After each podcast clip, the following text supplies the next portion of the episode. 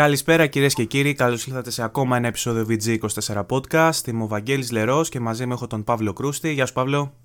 Καλησπέρα, Βαγγέλη. Είμαστε νυχτερινοί σήμερα, αργήσαμε να κάνουμε την εκπομπούλα μας. Ελπίζω αυτή η νύστα υπέρμετρη που υπάρχει μετά από αυτή την κουραστική εβδομάδα να μην μας βγει. να είμαστε ευχάριστοι ε, παρέα. Εγώ ελπίζω αυτό που γυρίζουμε τώρα να έχεις όρεξη μετά να του πατήσεις κανένα ρέντερ μπας και βγει. Αυτό σκέφτομαι. Πάει... Γιατί, γιατί είναι αργά και δεν ξέρω αν θα προλάβει να γίνει ρέντερ και να ανέβει για να παίξει Δευτέρα πρωί. Αυτό, αυτό. Εντάξει, μην πιεστεί. Μην ναι. πιεστεί. Σε αυτό το σημείο θα ήθελα να κάνω μια παρένθεση για να ευχαριστήσω το φίλο Βαγγέλη που διοργανώνει αυτό το podcast. Γιατί αν δεν ήταν ο Βαγγέλης, για να ξέρετε, το podcast αυτό δεν θα υπήρχε. Από την αρχή που έχουμε ξεκινήσει δηλαδή και έχει αναλάβει όλη την οργάνωση, την επιμέλεια και όλα τα σχετικά μέχρι και το να μας μαζεύει, δηλαδή να μας στέλνει στο chat, παιδιά, ελάτε, τι θα γίνει, θα συντονιστούμε, άντε βρεμαλάκε που είστε. Ε, μέχρι και αυτό πούμε, το έχει αναλάβει, το οποίο το καταλαβαίνω και το θέλω να πω ότι το εκτιμώ βαθύτατα. Και νιώσα την ανάγκη να το πω και δημόσια, για να ξέρεις ότι όντως το εκτιμώ παλιό πουσταρά. Ε, και ότι είναι, είναι σχεδόν συγκινητικό το να σε βλέπω να είσαι τόσο. Committed. Ε, committed. Committed σε αυτό το πράγμα. Είναι δηλαδή με, με εκπλήσεις γιατί δεν ήταν και συνεννοημένο. Όπως δεν είναι τίποτα συνεννοημένος σε αυτήν την εκπομπή, ούτε καν η ώρα που θα ξεκινήσουμε. Αλήθεια, δεν υπάρχει κανένα πρόγραμμα. Δεν υπάρχει κανένα απολύτως πρόγραμμα. Οπότε με εκπλήσεις που λες αυτά που λες και τα λόγια σου είναι πολύ συγκινητικά. Ε, ελπίζω, ελπίζω αυτό που πίνεις να μην είναι ρακί τελικά, αλλά να είναι νερό και να μην, είναι, να μην, είναι, να μην είναι τελικά μια εξομολόγηση που ήρθε από το αλκοόλ. Όχι. Παγωτάκι τρώγα πριν, αλλά δεν με βοηθάει στο να εκφραστώ αλλιώς. Ναι. Δεν είναι Αυτό, αυτό ήθελα να πω. Μια εκπομπή που ιδανικά θα θέλαμε να έχει τελείως διαφορετικό περιεχόμενο και κάπου εδώ μπαίνει μια τελεία γιατί υπάρχουν embargoes. Ε, και κάπου εδώ μπαίνει μια τελεία μιας και δεν έχουμε πει τίποτα. Αλλά δεν επιτρέπεται να πούμε τίποτα. Α, θα πούμε απλά αυτό. Ότι απλά υπάρχει ένα embargo που δεν μας επιτρέπει να πούμε τίποτα. Έχουμε 24 Μάη αυτή τη στιγμή που γυρίζουμε αυτό. Όχι, ρε φίλε, θα το πω γιατί δεν έλεγε τίποτα. Στις 26 του μηνός θα έχουμε το πρώτο τι μπορώ να πω τώρα. Στις 26 του μηνός θα έχω. Δεν, δεν πρέπει να. Μέχρι την Τρίτη δεν είναι αυτό που δεν μπορείς να πεις καν τι είναι αυτό που έχει το εμπάργκο. Τέλος πάντων, το τι έχει το εμπάργκο θα το μάθετε στις 26 του μηνός 10 η ώρα το πρωί. Θα κάνουμε ένα προγραμματισμένο πώ τέλος πάντων γιατί 10 η ώρα το πρωί εννοείται δεν ξυπνάμε. Ε, για να δείξουμε τι είναι αυτό που έχει το εμπάργκο και θα θέλαμε πάρα μα πάρα πάρα πάρα πάρα πολύ να μιλήσουμε αυτή τη στιγμή. Ε, αλλά δυστυχώς δεν γίνεται. Και με έχει πιάσει κατάθλιψη τώρα. Τα λέγαμε και πριν δηλαδή με τον Βαγγέλη. Ναι. Αλλά είναι προβληματάκι αυτό. Τέλος πάντων. Θα τα πούμε πάντως ε, πιο αναλυτικά ούτε από την επόμενη εβδομάδα γιατί πάλι δεν επιτρέπεται. Αλλά και, με αυτό, και με αυτό το σχόλιο νομίζω κατάλαβαν όλοι για ποιο πράγμα μιλάμε. Αλλά δεν μπορούμε να κάνουμε κάποιον περαιτέρω σχολιασμό. θα μάθετε σύντομα. Δεν μπορούμε, καν, δεν μπορούμε καν να δείξουμε το πόσο ενθουσιασμένοι ή όχι είμαστε. Μπορούμε να μείνουμε έτσι. Ε, Αχ, λέγα τα εμπάργκο είναι, είναι ένα σε τρελαίνουν αλήθεια. Δηλαδή, ώρες ώρες είναι όχι απλά παράλογα. Σου λέει, ας πούμε, μην μπεις καν τι είναι αυτό για το οποίο δεν μπορείς να μιλήσεις. Είναι ηλίθιο απλά. Ηλίθιο. Δεν, δεν έχει κανένα νόημα αυτό το πράγμα. Εντάξει, Κατερίνα του Masterchef. Ηλίθι. Ηλίθι. Εμετός. Ηλίθι. Λοιπόν, ωστόσο υπάρχει, υπάρχει και μια άλλη κυκλοφορία η οποία έπεσε στα χέρια του Παύλου και μπορούμε να ανοίξουμε έτσι γιατί γενικότερα αυτή τη βδομάδα είχαμε ειδισούλες αλλά ήταν minor ειδήσεις, δεν είχαμε κάποια βαρύγδουπη ας πούμε πολύ σημαντική. Είχαμε κάποιες κυκλοφορίες, μία από αυτή έχει πέσει στα χέρια του Παύλου και έχει δώσει λίγο χρόνο. Μιλάω φυσικά για το remaster του Mafia. Ε, να θυμίσουμε ότι κυκλοφόρησε η Definitive Edition για του Mafia 2 και του Mafia 3 ενώ το remake έρχεται τον Αύγουστο. Το remake του πρώτου εννοώ. Τον Αύγουστο μαζί με το remake του Mafia 1 θα κυκλοφορήσει και το Mafia Trilogy στην ολότητά του. Αυτή τη στιγμή μπορούν να το κάνουν pre-order ε, όλοι και να έχουν ήδη στη διάθεσή τους τα Mafia 2 και Mafia 3 τα Definitive Edition. Το Definitive Edition τι σημαίνει, για το Mafia 3 σημαίνει ότι έχει όλα τα DLC που είχαν κυκλοφορήσει, το οποίο προσθέτει πολλά side quest, προσθέτει κάποιους ακόμα χαρακτήρες νομίζω και κάτι τέτοια. Ε, και μπορείς να παίξεις παράλληλα. Δηλαδή, κατά τη διάρκεια του main story μας είχε λείψει, αν θυμάμαι. Δεν το θυμάμαι πολύ καλά τώρα το Mafia 3, γιατί έχει πέρασει και καιρός που είχαμε παίξει. Το Mafia 3 Αλλά... το έχω παίξει εγώ πολύ πρόσφατα, άμα θες να σου πω κάτι. το παίξα... Είχε side missions. Αυτό προσπαθώ να θυμηθώ. Είχε side missions ή ήταν στα DLC τα side missions. Αυτό Όχι, είχε side missions και είχε και ανάλογα με τον συνεργάτη που είχες στο Mafia 3. Γιατί αν θυμάσαι, είχε μια περιοχή ας πούμε, που ήταν με τα ε, μπορντέλα ε, που, τα είχε, που τα είχε μια τύπησα ναι, μαύρη που ήταν, νομίζω ήταν με μόβι αποστολές. Είχε τις αποστολές του Βίτο ο οποίος ήταν companion στο, σε εκείνο το παιχνίδι. Ε, ε, οπότε είχε ρε παιδί μου κάποια σαν φατριές ήταν ε, ο καθένας ήλεγχε τον δικό του τομέα. Κάποιος ήταν στα ναρκωτικά, κάποιος ήταν στις γυναίκες κάποιος...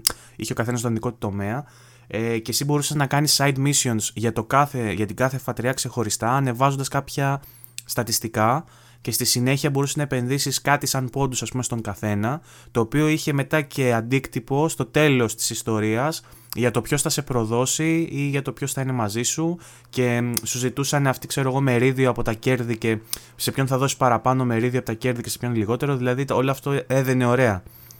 Ε, είχε κάποια side quest, απλά δεν ήταν με την ε, μορφή που το συναντάμε σε άλλα παιχνίδια τύπου πήγαινε να μαζέψει τις γάτες μου. που ε, δεν έχει... By the way, τώρα το απόγευμα άκουγα το podcastάκι με το Final Fantasy που είχατε κάνει. Ναι. Ε, έχω τις ενστάσεις μου εννοείται, αλλά τέλος πάντων τώρα λέμε για το μάφια. Ε, αλλά για πες, γάτες δεν είχε πάντως, αυτό είναι το... Ναι, ότι ρε παιδί μου είναι περισσότερο implemented πάνω στον βασικό κορμό της ιστορίας, απλά η βασική ιστορία χωρίζεται σε τρία arcs ας πούμε ή τέσσερα. Οπότε είναι ας πούμε παράλληλες, είναι παράλληλα main missions, δεν είναι τόσο side quests. Είναι σαν βασικά missions τα οποία χωρίζονται σε arcs. Ξέρεις, θυμάμαι ήταν λίγο επαναλαμβανόμενο, δηλαδή το side quest του ενός τμήματος έμοιαζε λίγο με το side quest του αλληνού, κάτι τέτοιο θυμάμαι. Όχι. Αυτό ενδέχεται, ναι. Βέβαια, εγώ δεν το είχα, δεν, δεν είχα παρατηρήσει τόσο τη δομή του γιατί δεν το είχα για review οπότε δεν με ένοιαζαν και τόσο, το απλά το απολάμβανα.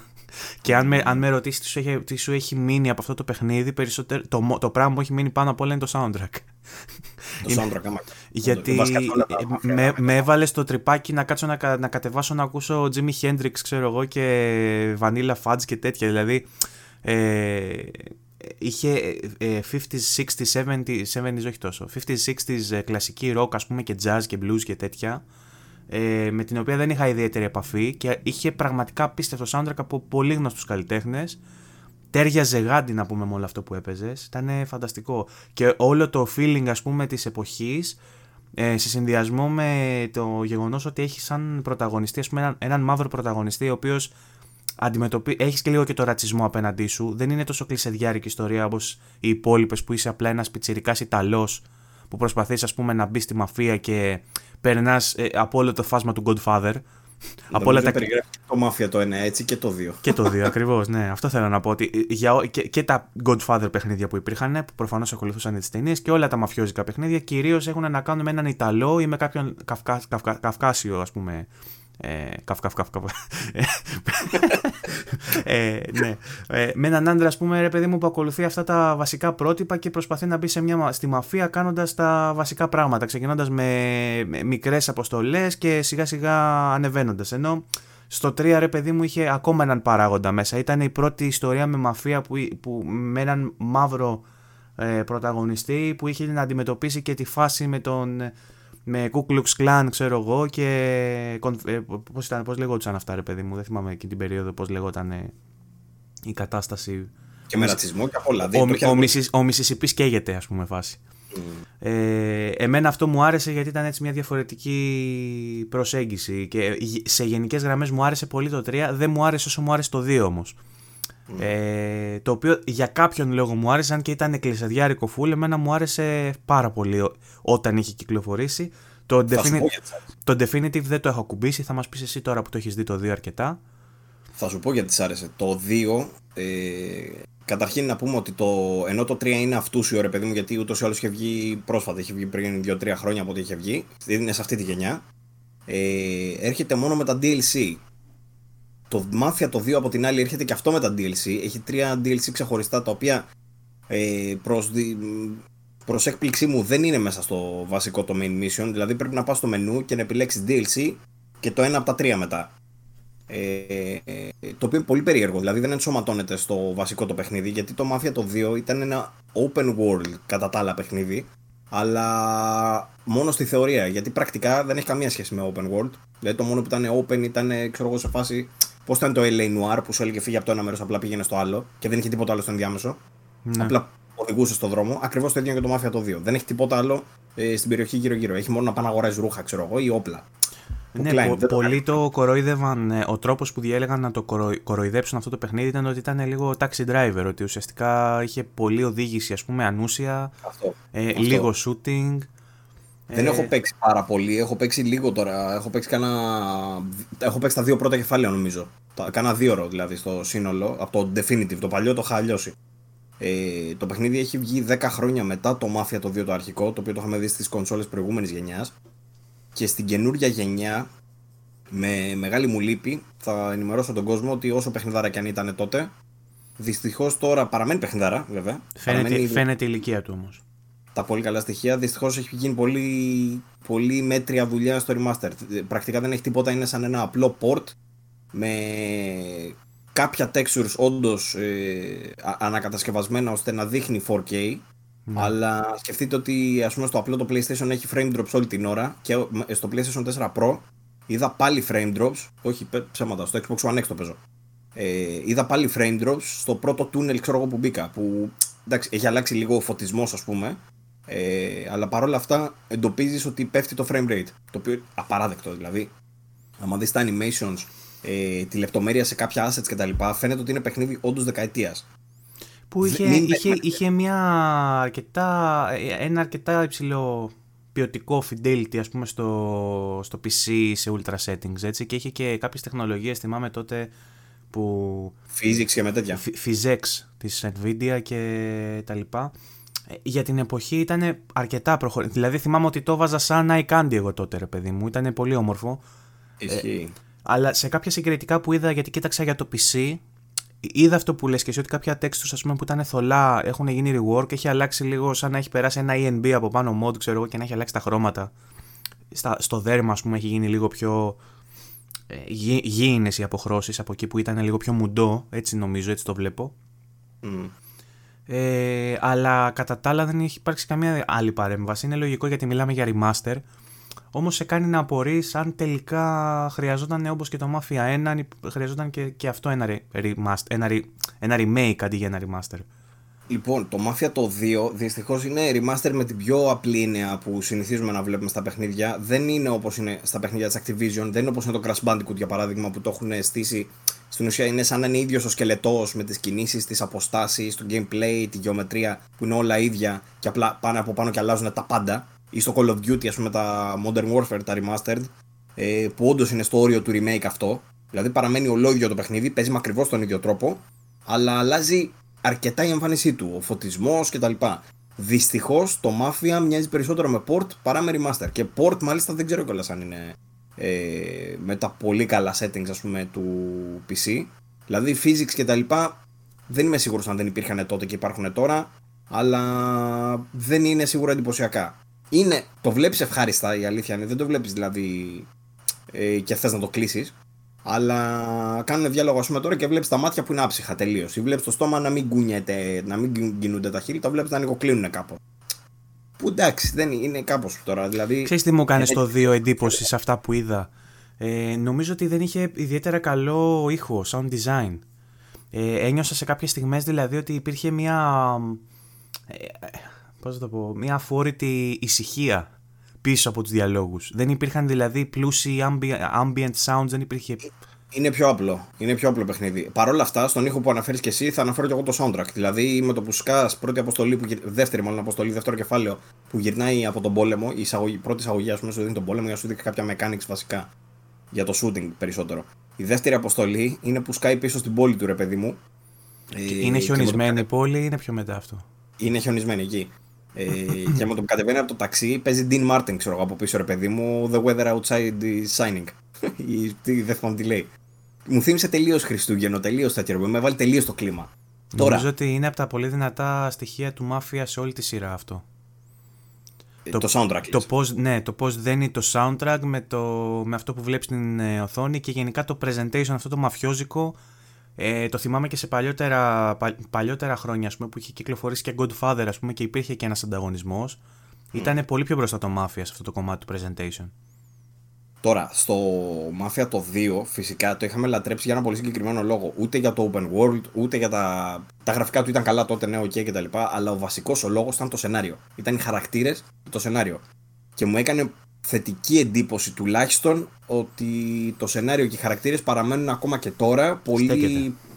Είναι, είναι, είναι ακόμα και τώρα δηλαδή πολύ καλά γραμμένο. Δεν είναι κανένας, ε, τι να πω, οι διάλογοι δεν είναι γραμμένοι ας πούμε με καμιά μαϊστρία τρελή αλλά σε βάζει κατευθείαν στο πετσί του ρόλου. Ε, δηλαδή μπαίνεις, το immersion είναι σε πολύ καλό επίπεδο ε, και μόνο αυτό που γυρνάς ξέρεις πίσω στην πόλη σου που ήταν και αυτός θέλει να χωθεί τώρα στα, στα κλιμάκια της μαφίας ας πούμε το δένει πάρα πολύ καλά. Είναι πολύ ωραίος χαρακτήρας κιόλας ο Βίτο. Ε, Βίτο είπα.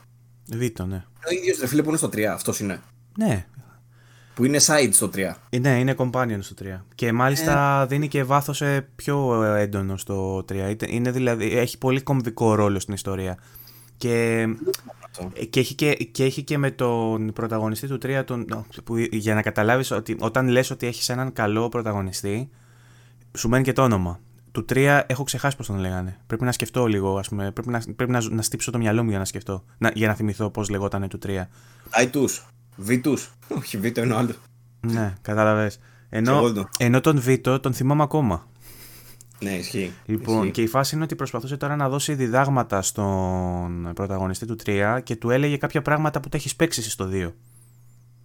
Ήταν μια πολύ, μια πολύ ενδιαφέρουσα χρήση δηλαδή ε, του σύμπαντος που έχει γίνει establish ήδη σε ένα πολύ ωραίο παιχνίδι.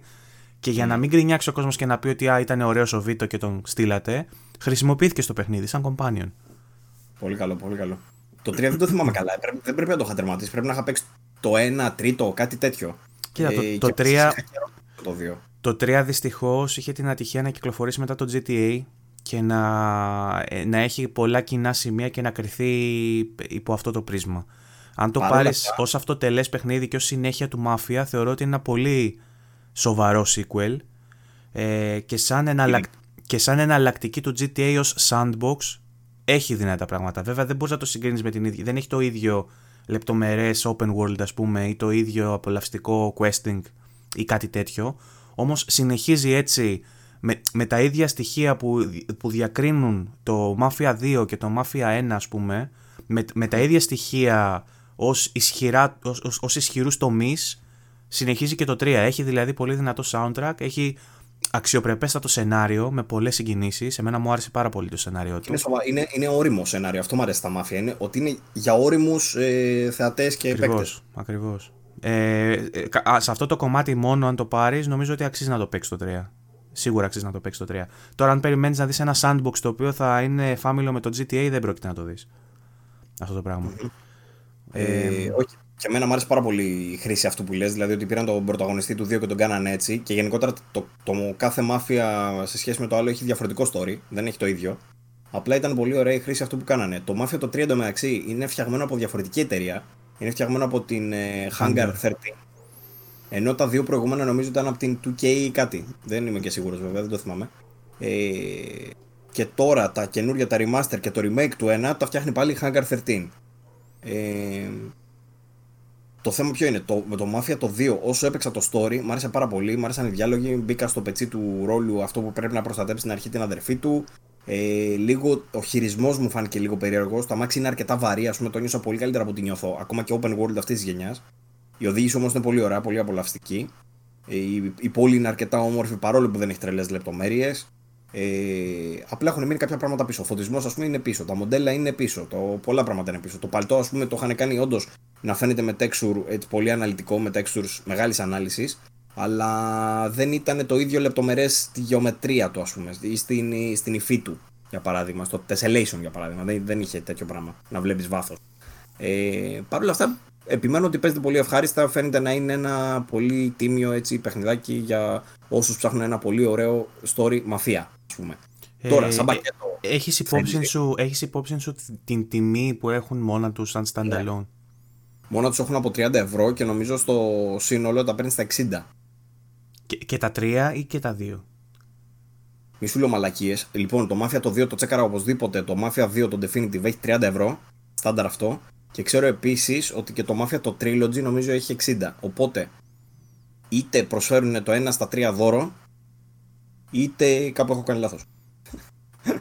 Κοίτα, ε, τι ήθελα να πω εγώ. Ε, δεν ξέρω αν...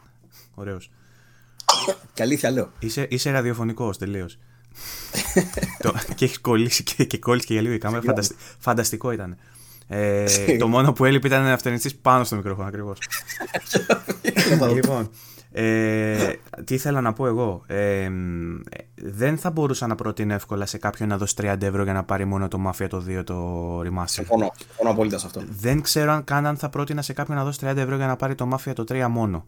Αλλά ένα πακέτο που θα βγει τον Αύγουστο με, με, και τα τρία παιχνίδια σε μια τιμή όπως κάνουν όλα τα παιχνίδια, δηλαδή γύρω στα 60 ευρώ, 50 κάτι αν το πάρεις από το Scrooge. Νομίζω 60, αυτό πάω να τεστάρω τώρα, νομίζω 60 είναι, περιμένω θα σου πω. Ωραία. Mafia Trilogy, PS4. Ένα τέτοιο πακέτο λοιπόν, ε, εγώ θα το πρότεινα οπωσδήποτε σε κάποιον. Έχει 60 ευρώ. γιατί πρώτον θα έχει μέσα το remake του πρώτου παιχνιδιού του Mafia ε, το οποίο από ό,τι έχουμε δει από τα screenshots θα είναι πραγματικά μια καινούργια δουλειά. Ε, τα, δηλαδή τα πιο εντυπωσιακά screenshots και τα πιο, το πιο εντυπωσιακό footage το έχουμε δει από το πρώτο το Mafia, γιατί είναι φρέσκια δουλειά, είναι πιο φρέσκια ακόμα και από το 3. Ε, και, λοιπόν, μαζί, και μαζί θα έχεις και... Για πες Παύλο. Λοιπόν, Mafia 2 Definitive 29.99, Mafia 3 Definitive 29.99, Mafia Trilogy 60 ευρώ. 59,99. Άρα, το ένα, άρα το ένα παιχνίδι δώρο. Λοιπόν... Αυτό ακριβώς. Και βγαίνει τον ε, Αύγουστο. Οπότε, αν πρέπει να τα ιεραρχήσουμε κάπως, μπορούμε να πούμε ότι το Mafia το 2 not so good. Mafia 3 είναι απλά η complete edition ενός παιχνιδιού που, βρήκε, που βγήκε πριν μερικά χρόνια και είναι εξαιρετικό έτσι κι αλλιω Και συν το remake του πρώτου, το οποίο το περιμένουμε όλοι πώς και πώς, γιατί είναι το παιχνίδι που ξεκίνησε ε, το, όλο αυτό, όλο το μύθο του Mafia. Θα, θα είναι ε, το πιο εξυγχρονισμένο από όλα Οπότε σε ένα πακέτο και με τα 3 και 60 ευρώ εγώ το θεωρώ πολύ συμφέρον και θα πρέπει να το δοκιμάσει. Περισσότερο κόσμος νομίζω αξίζει. Αυτό. Το Mafia το Trilogy σίγουρα θα είναι τούμπανο. Ξεχωριστά και εγώ δεν, δεν τρελαίνω με αυτό το πράγμα. Δηλαδή και το 3 με όλα του τα DLC μπορεί κάποιος να το βρει πιο φθηνά.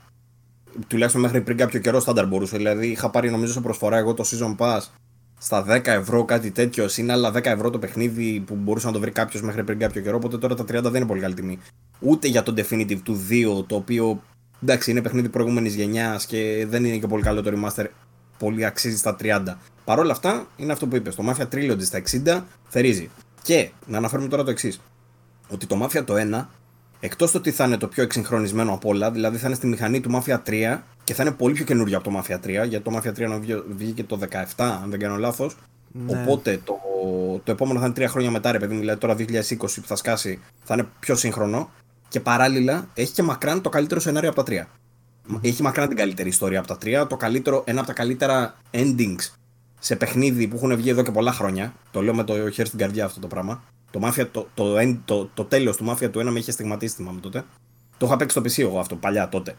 Ε, οπότε ανυπομονώ να δω πάρα πολύ τι δουλειά έχουν κάνει τώρα. Τι, πόση δουλειά έχουν ρίξει ρε παιδί για να το φτιάξουν όπως πρέπει τώρα, όπως του αρμόζει σαν πακετάκι είναι τούμπανο. Εμένα μου αρέσει πάρα πολύ έτσι όπως το κάνανε. Δηλαδή, μαρκετίστικα θεωρώ ότι είναι τούμπανο. Αυτό. Απλά θα περίμενα τα Definitive Edition στον 2 και το 3 να είναι ξέρω εγώ πιο φθηνά. Να είναι στα 15 ευρώ, στα 20 ευρώ, κάτι τέτοιο. Ώστε να έχει ξέρω εγώ το remake να είναι στα 40 για παράδειγμα.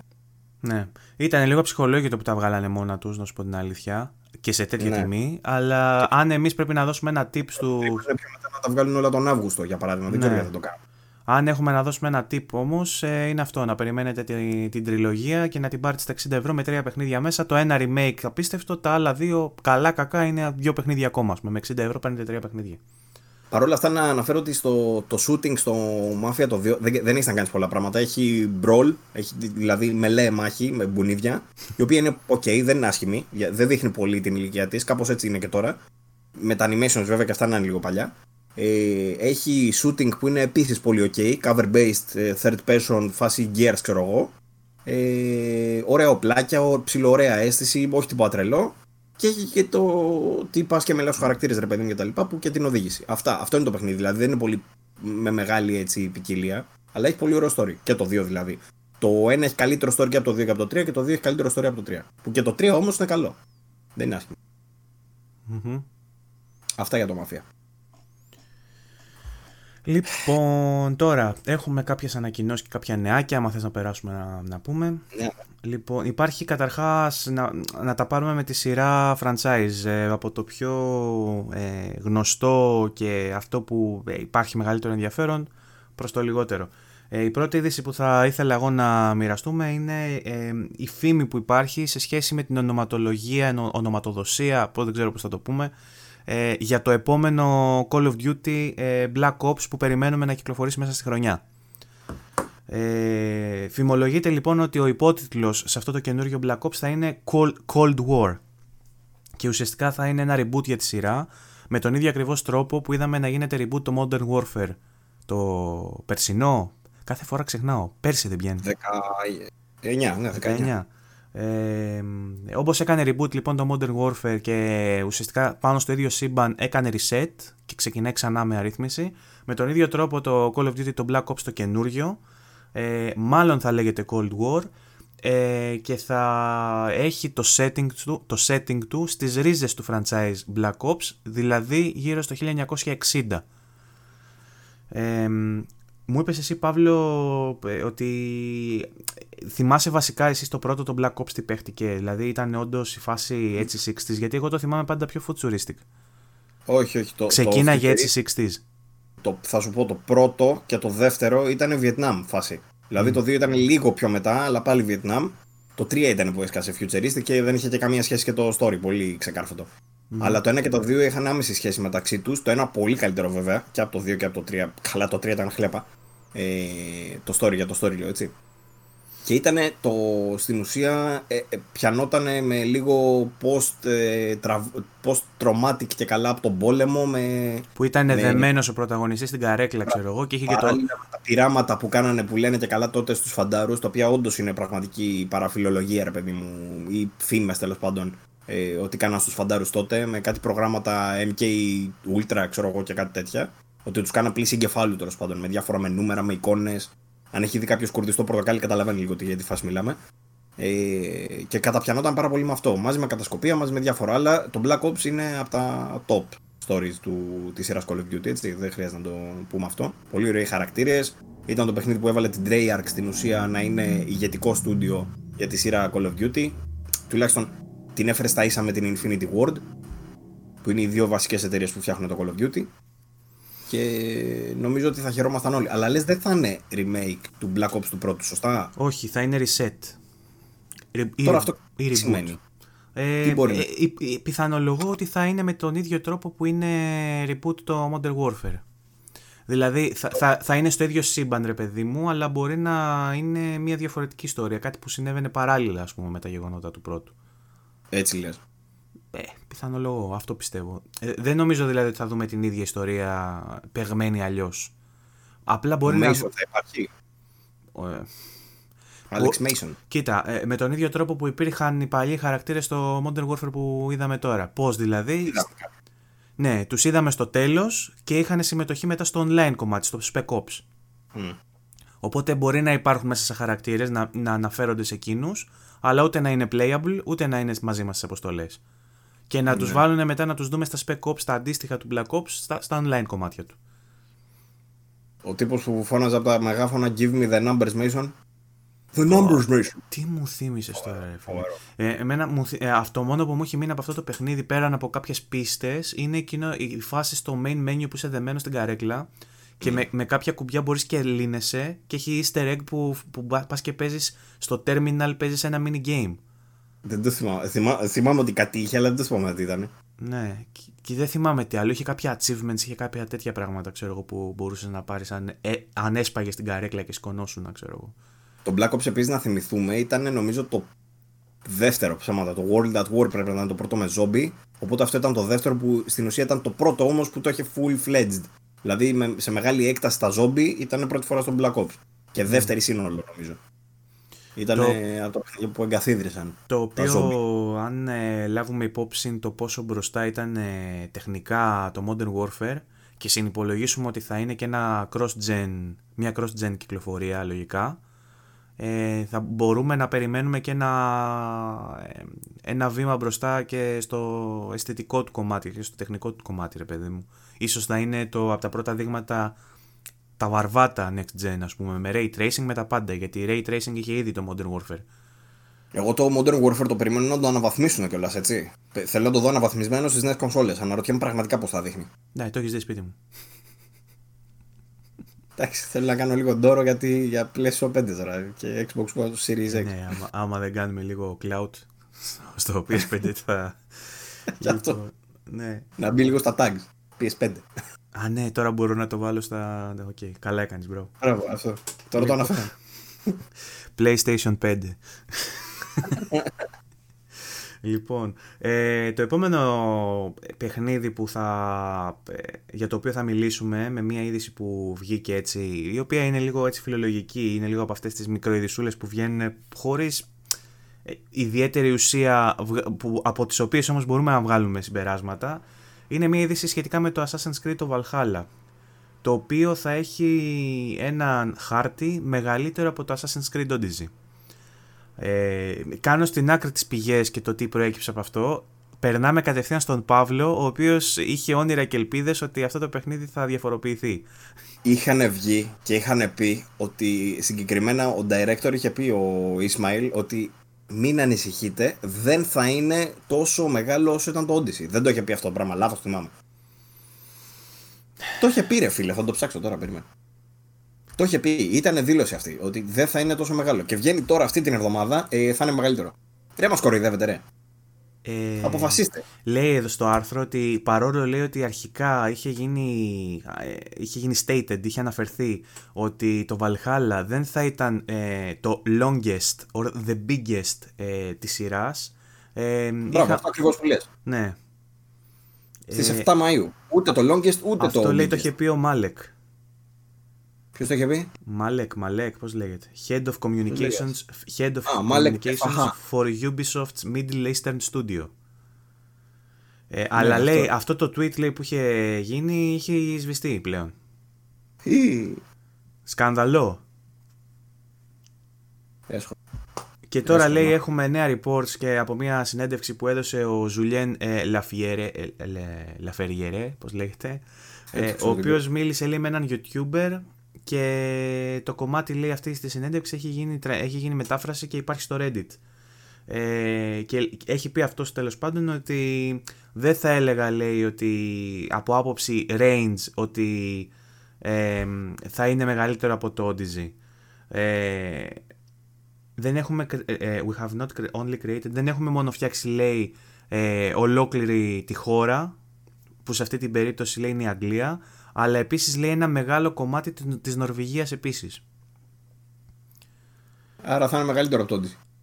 Αν έχει όλη την Αγγλία και όλη την Νορβηγία και αν η Ελλάδα είναι μόνο ένα κομμάτι της Αγγλίας σε αναλογικά σε κλίμακα ε... Έλα, εντάξει, δεν παίζει τώρα αυτό το πράγμα. Είναι δυνατόν. Δεν νομίζω να έχουν φτιάξει όλη την Αγγλία. Αυτό κατάλαβα εγώ στα αγγλικά εδώ πέρα. Αλλά τι φάση, ρε φίλε. Ε, τώρα πόσο μεγάλη θα είναι, σε τι κλίμακα θα είναι και τέτοια δεν το ξέρεις. αλλά... we, have not only created the whole country, which in this case is England, but also a good part of Norway. Τι έχουν φτιάξει τύποι; Ε, δεν μπορείς να ξέρεις όμως πόσο μεγάλη είναι. Δηλαδή και στην Ελλάδα πήγαινα στη Χαλκιδική, ξέρω εγώ, έβλεπα τα, πόδια. Ωραία δεν θα ήταν να πήγαινες στη Χαλκιδική με τα πόδια. Σαν τη Χαλκιδική δεν έχεις. Στα 5 χιλιόμετρα ξέρω εγώ. Απλά περπατάς μια ωρίτσα. Ε, ναι, αλλά αυτό θέλω να σου πω, ρε παιδί μου, ότι το, το scale, ας πούμε, ποιο είναι. Δηλαδή θα είναι όντως τεράστιο, θα είναι. Πόσο θα είναι. Ρε παιδί μου, θέλω να πω ότι. Ε, μπορεί, ναι, αυτό, έτσι όπως το λες, αυτό, αυτό που λες εσύ θέλω να πω, ρε παιδί μου, απλά να το κάνω rephrase.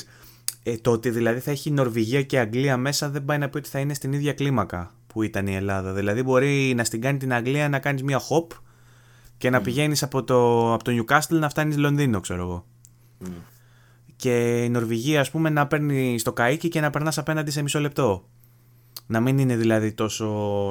και επί της ουσίας δηλαδή στο τέλος ο χρόνος που χρειάζεται για να διασχίσεις τον χάρτη από τη μία άκρη του στην άλλη να είναι μικρότερος από ό,τι ήταν στο Odyssey. Εγώ αναρωτιέμαι, είδανε ότι αυτό το σχόλιο του στο Twitter που λέω του προηγούμενου ότι είχε θετική, θετική ανταπόκριση. Όλος ο κόσμος, το, το, ένα από τα αρνητικά που αντικειμενικά του Odyssey ήταν ότι ήταν τεράστιο. Ότι κανείς δεν μπορεί να κάνει τα πάντα και μα φάνηκε σε όλους, ρε παιδί μου, ότι πνιγόμαστε από αυτό το πράγμα. Υπάρχουν και άλλοι παράγοντες όμως, ρε φιλέ. Γιατί αν για παράδειγμα ε, το τοπίο στην Αγγλία είναι λαγκάδια και εσύ ανεβαίνει σε ένα άλογο και απλά πηγαίνεις ευθεία μέσα στα λαγκάδια, mm. αυτός σου παίρνει λιγότερο χρόνο να διασχίσεις το χάρτη από ότι στο τερέν το ελληνικό. Που υπήρχαν που βουνά. Είναι όλα βουνά και νησιά και θάλασσες ναι, και οπότε τέτοια. μπορείς σε έκταση ο χάρτης να φαίνεται μεγαλύτερος, όμως να διασχίζεται γρηγορότερα. Και μπορεί δηλαδή να έχει έναν μεγαλύτερο χάρτη, αλλά να μην σου παίρνει το ίδιο πολύ να τον εξερευνήσεις όλον. Που νομίζω το παράπονό μας στο Odyssey ήταν αυτό. Αν δηλαδή δεν ήταν τόσο βουνά, τόσο, τόσο σύνθετο και αν δεν σου παίρνει τόσο χρόνο να πας από τη μία άκρη στην άλλη, θα σε ενοχλούσε που έχει τόσο μεγάλο χαρτί. Εξάρτα... τι, Δεν ξέρω. Ειλικρινά δεν Δηλαδή, ξέρω. σε χάλασε το diversity που υπήρχε, που σου είχε και βουνό και θάλασσα και νησιά και. Δεν με χαλάσα. Ξέρεις τι φταίει ρε φίλε; Ε, ο- όλα, τα πάντα έχουν να κάνει με την ιστορία. Δηλαδή, αν, αν σου προσφέρει side missions και χαρακτήρες άχρηστους, δηλαδή πηγαίνει- πηγαίνεις και βλέπεις ξέρω, εγώ, στο κάθε, καθένα από αυτά τα χωριά ξέρω, εγώ, κάποιον ο οποίος, κάποιο χαρακτήρα ο οποίος δεν έχει ενδιαφέρον και σου δίνει ένα quest, πήγαινε σκότωσε τον τάδε γιατί με τρομάζει, γιατί έχει τρομάξει το χωριό μας. Ε, αυτό είναι απίστευτα βαρετό, αυτό είναι ανούσιο. Ναι, άρα Δεν το είναι πρόβλημά κανένα- σου είναι με το questing, δεν είναι με το μέγεθος. Η αλήθεια είναι μάλλον αυτή. Η αλήθεια είναι ότι μάλλον. ε, Κοίτα, θα ήθελα και ένα Αν, μεγαλύτερο. αν, είχε ένα, αν είχε ένα questing τύπου Witcher όμως, στον χάρτη Ναι, του Odyssey, δεν θα ήταν το ιδανικό; Το Witcher, ρε φίλε, έκανε και άλλες μαγκές. Έμπαινε στο Novigrad και ένιωθες ότι μπαίνω στο Novigrad είναι μια ξεχωριστή πόλη σε σχέση με την άλλη την πόλη που μπήκα. Στο Odyssey έχει πολύ, πολλαπλάσια περισσότερες πόλεις. Αλλά είναι Και οι ίδιες με περισσότερες διαφορετικά banner, ξέρω εγώ. Ναι, είναι ίδιες και έχουν απλά χρώματα διαφορετικά ή έχουν διαφορετική πύλη. Ή έχουν... Δεν έχει τόσο μεγάλη διαφορά. Φαίνεται ότι είναι δηλαδή φτιαγμένες όλες από έναν απλό αλ- αλγόριθμο με ένα ψηλό χειροκίνητο μετά πείραγμα, ρε παιδί μου, για να διαφοροποιηθούν. Αυτό είναι το άσχημο. Δηλαδή ότι δεν είναι φτιαγμένα όλα με το χέρι για να βλέπεις τη λεπτομέρεια σε όλες αυτές τις πόλεις. Και δεν θα μπορούσε βέβαια γιατί είναι τεράστιο. Αλλά αυτό είναι που το αυγό κάνει την κότα, η κότα κάνει το αυγό. Αυτό είναι το θέμα μας. Δηλαδή θέλουμε μεγάλα παιχνίδια απλά για να λέμε ότι είναι μεγάλα. Θέλουμε με μι- μικρότερα παιχνίδια με πιο ενδιαφέροντες χαρακτήρες, αλλά μετά μας λείπει το μέγεθος, μας λείπει το εύρος. Εκεί είναι που το Witcher τα γάμισε όλα και γι' αυτό όλοι το έχουν και με βραβεία και με. Και και ως γι' αυτό πρότυπο. πλέον η CD Projekt Red θεωρείται μεγαλύτερη εταιρεία από την Ubisoft. Α, μπράβο, πολύ, πολύ καλό το τέριασμα. Οι πάσες μου, Ε. είναι, οι πάσες μου είναι ανεπανάληπτες στο πλασάρισμα σε αυτή την εκπομπή, χωρίς σενάριο, χωρίς τίποτα. Γι' αυτό είμαι ο host. Μιας και όντως συγκρίναμε τώρα Assassin's Creed με Witcher. Ε, ε, είναι και αυτό που λέει ο Βαγγέλης, δηλαδή ταιριάζει πάρα πολύ καλά. Οι CD Projekt λένε ότι έγινε η μεγαλύτερη gaming ε, εταιρεία πλέον στην Ευρώπη. Σε φάση μιλάμε για αξία. Η αξία της ξεπέρασε αυτή της Ubisoft. Και αν σκεφτούμε τώρα ότι η Ubisoft έχει βγάλει κάθε χρόνο τρεις ναυαρχίδες και άλλα 4-5 παιχνίδια μικρότερα και έχει πόσα χρόνια στην πλάτη της με πόσα franchises και η CD Projekt Red στην ουσία με ένα franchise, τρία παιχνίδια, αυτά είναι τέλος και κάτι άλλα μισά, κάτι Gwent και κάτι τέτοια και κατάφερε και ξεπέρασε στην αξία τη Ubisoft. Κάτι μας λέει αυτό το πράγμα για την ποιότητα των παιχνιδιών της Ubisoft και την ποιότητα των παιχνιδιών η CD Projekt Red. Δεν ξέρω αν το Και, καταλαβαίνω. και με ένα Cyberpunk να παραμονεύει μέσα στη χρονιά, έτσι. Ακριβώς αυτό, ακριβώς αυτό. Δεν είναι δηλαδή... Ίσως η Ubisoft χρειάζεται να το τσεκάρει λίγο πιο αναλυτικά το, τα παιχνίδια που προσφέρει και να σταματήσει να προσφέρει έτσι τις κονσέρβες και όλα αυτά. Έχω, με, με εντοπίζω στα τελευταία επεισόδια βγάζω όλο και μεγαλύτερη χολή για την Ubisoft και δεν μου αρέσει γιατί είναι από τι αγαπημένε μου εταιρείες. Και το εννοώ ειλικρινά αυτό το πράγμα γιατί μου έχει δώσει ε, μερικά από τα αγαπημένα μου franchises. Εντάξει, αν, γενικότερα. αν κάποιος Όλο. λοιπόν θα πρέπει να κάνει την κριτική του, θα είναι κάποιος που την αγαπάει κιόλας στην εταιρεία και όχι κάποιος ο οποίος έτσι κι αλλιώς βγάζει μένος προκατηλημένα απέναντι σε κάποια εταιρεία όπως κάνω εγώ για τη Microsoft, όπως με κατηγορήσει εσύ, ας πούμε. Ακριβώς. Πρέπει να το κάνει κάποιος ο οποίος ε, γουστάρει, ρε παιδί μου. Λοιπόν, η πολωνική εταιρεία λέει του Witcher, η CD Projekt Red, το, η αξία της έφτασε πλέον τα 8,01 δις. Ενώ η Ubisoft είναι στα 7,82 δις. Αν θέλει κάποιος δηλαδή να αγοράσει μια από αυτές τις εταιρείες, μπορεί να πάει εκεί. Να σκάσει 8 δις και να τους πει: Γεια σας, θέλω τα πάντα. Ε, Φυσικά βέβαια αυτό έγινε μία μέρα στο χρηματιστήριο λέει έτσι. Δεν, δεν σημαίνει ότι η αξία ξέρω εγώ, μιας εταιρείας είναι τέτοια. Απλά Ωστόσο, δείχνει ούτως ή άλλως την τάση. οι, της, οι ε, μετοχές νομίζω της Ubisoft για να παρουσιάσουν μια ανάκαμψη θα πρέπει να κάνει κάτι φανταστικό ας πούμε για να... ναι, για να κερδίσει τους επενδυτές, για να τους κερδίσει όλους τέλος πάντων, για να πάνε να επενδύσουν στην Ubisoft, για να ανέβει η αξία της μετοχής, για να έχουμε τέλος πάντων. Την ίδια στιγμή που η CD Projekt Red εποφ- ε, έχει επωφεληθεί και επωφελείται από συνεχείς διακρίσεις είχε ας πούμε και το hype που δημιουργήθηκε με τη σειρά στο Netflix με το Witcher που ανέβασε ας πούμε κι άλλο τις πωλήσεις του, του παιχνιδιού και τους ε, concurrent users πώς λέγονται ας πούμε, οι ταυτόχρονοι παίκτες ε, του Witcher 3. Το Gwent σαν card game ας πούμε δεν, δεν είναι ότι έκανε κάποια επανάσταση όμως υπάρχει κόσμος, υπάρχει fanbase που παίζει. Υπάρχει ένα Cyberpunk το οποίο είτε καλό είτε κακό μόνο και μόνο που θα κυκλοφορήσει θα δημιουργήσει ένα ντόρο. Οπότε νομίζω ότι οικονομικά η CD Projekt Red ε, είναι σε πολύ καλό δρόμο. Είναι, είναι σταθερά, σταθερά ανωδική πορεία της CD Projekt Red. Δηλαδή βλέπω τώρα εδώ πέρα ένα γράφημα από το 16, το 15-16 τέλος πάντων που βγήκε το, το 16 που βγήκε το Witcher σταθερά ανεβαίνει προς τα πάνω. Που από εκεί πέρα που η τιμή της μετοχής ξέρω εγώ ήταν στα δεν καταλαβαίνω τώρα, 20-30 πόσο είναι, έφτασε στα 400 δολάρια λογικά είναι αυτά. Ε, το οποίο άμα το δεις στο γράφημα, ρε παιδί μου, είναι τελείως ε, ομαλή, ανωδική. Πολύ, ε, το οποίο δηλώνει πολύ υγεία αυτό το πράγμα. Ε, και βλέπεις μετά της Ubisoft έχει ένα γράφημα τέτοιο. Πάει κάτω, πάει πάνω, πάει ξανά κάτω. Κάτι, κάτι πάει στραβά εκεί πέρα. Δηλαδή, βλέπω εδώ πέρα τον Οκτώβρη του 19 που έκανε τις ανακοινώσεις της, η Ubisoft, έπεσε στη, στο μισό η μετοχή της. Που σημαίνει ότι δεν ήταν. Ε, κάτι έκανε λάθος. Νομίζω ήταν όταν ανακοίνωσε τις αναβολές τότε. Ότι δεν θα βγάλουμε παιχνίδια, οπότε μην περιμένετε έσοδα. Ναι. Ε, οπότε λογικό να πέσει μετοχή. Ε, βέβαια μετά ξανανέβηκε, μετά ξανά πέσε, ξέρω εγώ, στο... Ε, δεν είναι σταθερή, αυτό είναι το, το, το πρόβλημα. Δηλαδή δεν έχουν και εκείνοι ε, να δώσουν, ρε παιδί μου, έτσι, με αυτοπεποίθηση στους επενδυτές τους και στον υπόλοιπο κόσμο φυσικά. Ότι ξέρετε κάτι, αυτά είναι τα franchise μας, γαμάνε, θα βγάζουμε πάντα ποιοτικά παιχνίδια σε αυτά τα franchise και όλα OK. Okay. Βγαίνει τώρα το Assassin's Creed, είναι ρίσκο πάλι. Δεν ξέρεις αν θα είναι καλό ή κακό. Έχεις αυτό το πρόβλημα με την Ubisoft. Ναι. Παίζεις λίγο ρουλέτα.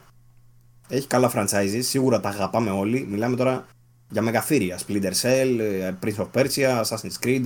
Αυτά δεν τα βγάζει κάθε εταιρεία. Δεν είναι δηλαδή εύκολο να στήσει τέτοιο franchise οποιαδήποτε εταιρεία. Αλλά κάνει κάτι γκάφες τώρα σε φάση, ξέρω εγώ, breakpoint, ας πούμε, που λες τι παίχτηκε τώρα. Το Ghost Recon πάντα ήταν αυτό που ήταν. Ωστόσο, η Ubisoft, ε, αν έχει κάτι καλό που ο χρόνος θα το δείξει αν είναι καλό, είναι ότι έχει πίστη σε αυτά στις επιλογές που κάνει και ε, ακόμα και αν διαφαίνεται κάποια αποτυχία, ας πούμε, ή ότι κάτι θα πρέπει να γίνει διαφορετικά, το στηρίζει μέχρι τέλους. Ε, το βλέπεις δηλαδή αυτό και με Division που στηρίζει, υπάρχει κόσμος που παίζει Division εννοείται φανατικά κτλ. Αλλά ε, έχουμε πει πολλές φορές ότι έχει κάποια συνταγή δοκιμασμένη ας πούμε από το πρώτο Division το οποίο το ακολουθεί και στο δεύτερο το Division και παίρνει πράγματα από το Division και τα βάζει και στο Wildlands και παίρνει πράγματα μετά και τα βάζει και στο ε, Outbreak πώς λεγότανε. Ε, α, σωστό. Κοντά είναι. Θα μπορούσε. Επόμενη ιδέα της, Microsoft. Το επόμενο παιχνίδι. Πρώτη εδώ. Ε, τέλος πάντων, νομίζω ότι πόσα παιχνίδια έχει κάνει ρε φίλε και έχουν φιλοπάρει. Τώρα σκέφτομαι κι άλλα δηλαδή, επειδή ε, σκέφτηκα και το άλλο, πώς λέγονταν αυτό με τους υπότες, το... Με τις κότες. με τους υπότες, κορίτσια μαύρες κότες. το For το For ναι. Που και αυτό φλόπαρε, ας πούμε, ενώ ήταν όταν βλέπαμε τα τρέιλε λέγαμε πω, πω, θα γίνει, ξέρω, με αυτό το παιχνίδι. Ε... Φλόπαρε γιατί είχε, είχε, καλά, αυτό είχε απαράδεκτο single player. Ένα από τα χειρότερα single player που είχε βγάλει ποτέ τη η Ubisoft. Ποτέ τη. Ε, Παρ' όλα αυτά, το multiplayer του δεν, δεν πήγε άσχημα. Δηλαδή, κράταγε και έκανε και επόμενε σεζόν. Αλλά η Ubisoft κατά βάση αυτή τη στιγμή είναι σε ένα παιχνίδι, το οποίο είναι το Rainbow Six. Το Rainbow Six της πάει τρένο. Δηλαδή, ξεκίνησε πολύ άσχημα, αλλά μετά το πρώτο εξάμεινο νομίζω πήρε τα πάνω του και μάλιστα ε, μας έχουν ενημερώσει ότι και στην Ελλάδα έχουμε τρελό κοινό. Ε, ναι. νομίζω μου είχε πει ότι δεν μπορούμε να αναφέρουμε το νούμερο, αν θυμάμαι καλά, οπότε δεν θα πω το νούμερο. Πόσοι χιλιάδες παίχτες παίζουν στην Ελλάδα. Αλλά τόσο πάντων είναι πολύ καλό, πολύ σημαντικό, πολύ μεγάλο. Ε, και εντυπωσιακό. Για, για παιχνίδι τέλος πάντων το οποίο δεν πολύ διαφημίζεται, δεν είναι. Ε, ξέρεις ρε παιδί μου να το βλέπεις στην τηλεόραση, δεν είναι να το βλέπεις γύρω σου να ακούς κόσμο ότι α, παίζουμε τέτοιο. Δεν είναι Fortnite, αυτό θέλω να πω. Ε, για τέτοιο παιχνίδι είναι, τα πάει υπέροχα, τα πάει πάρα πολύ καλά. Και είναι ναι. εύκολο δηλαδή που υπάρχει αυτό για να μπορέσει η Ubisoft να κάνει και τίποτα άλλο, έτσι. Ωστόσο, πέρα από τη Ubisoft που ε, κάνει stick to the plan και ό,τι πει το κάνει, υπάρχουν και κάποιες εταιρείες που κάνουν και ξεκάνουν.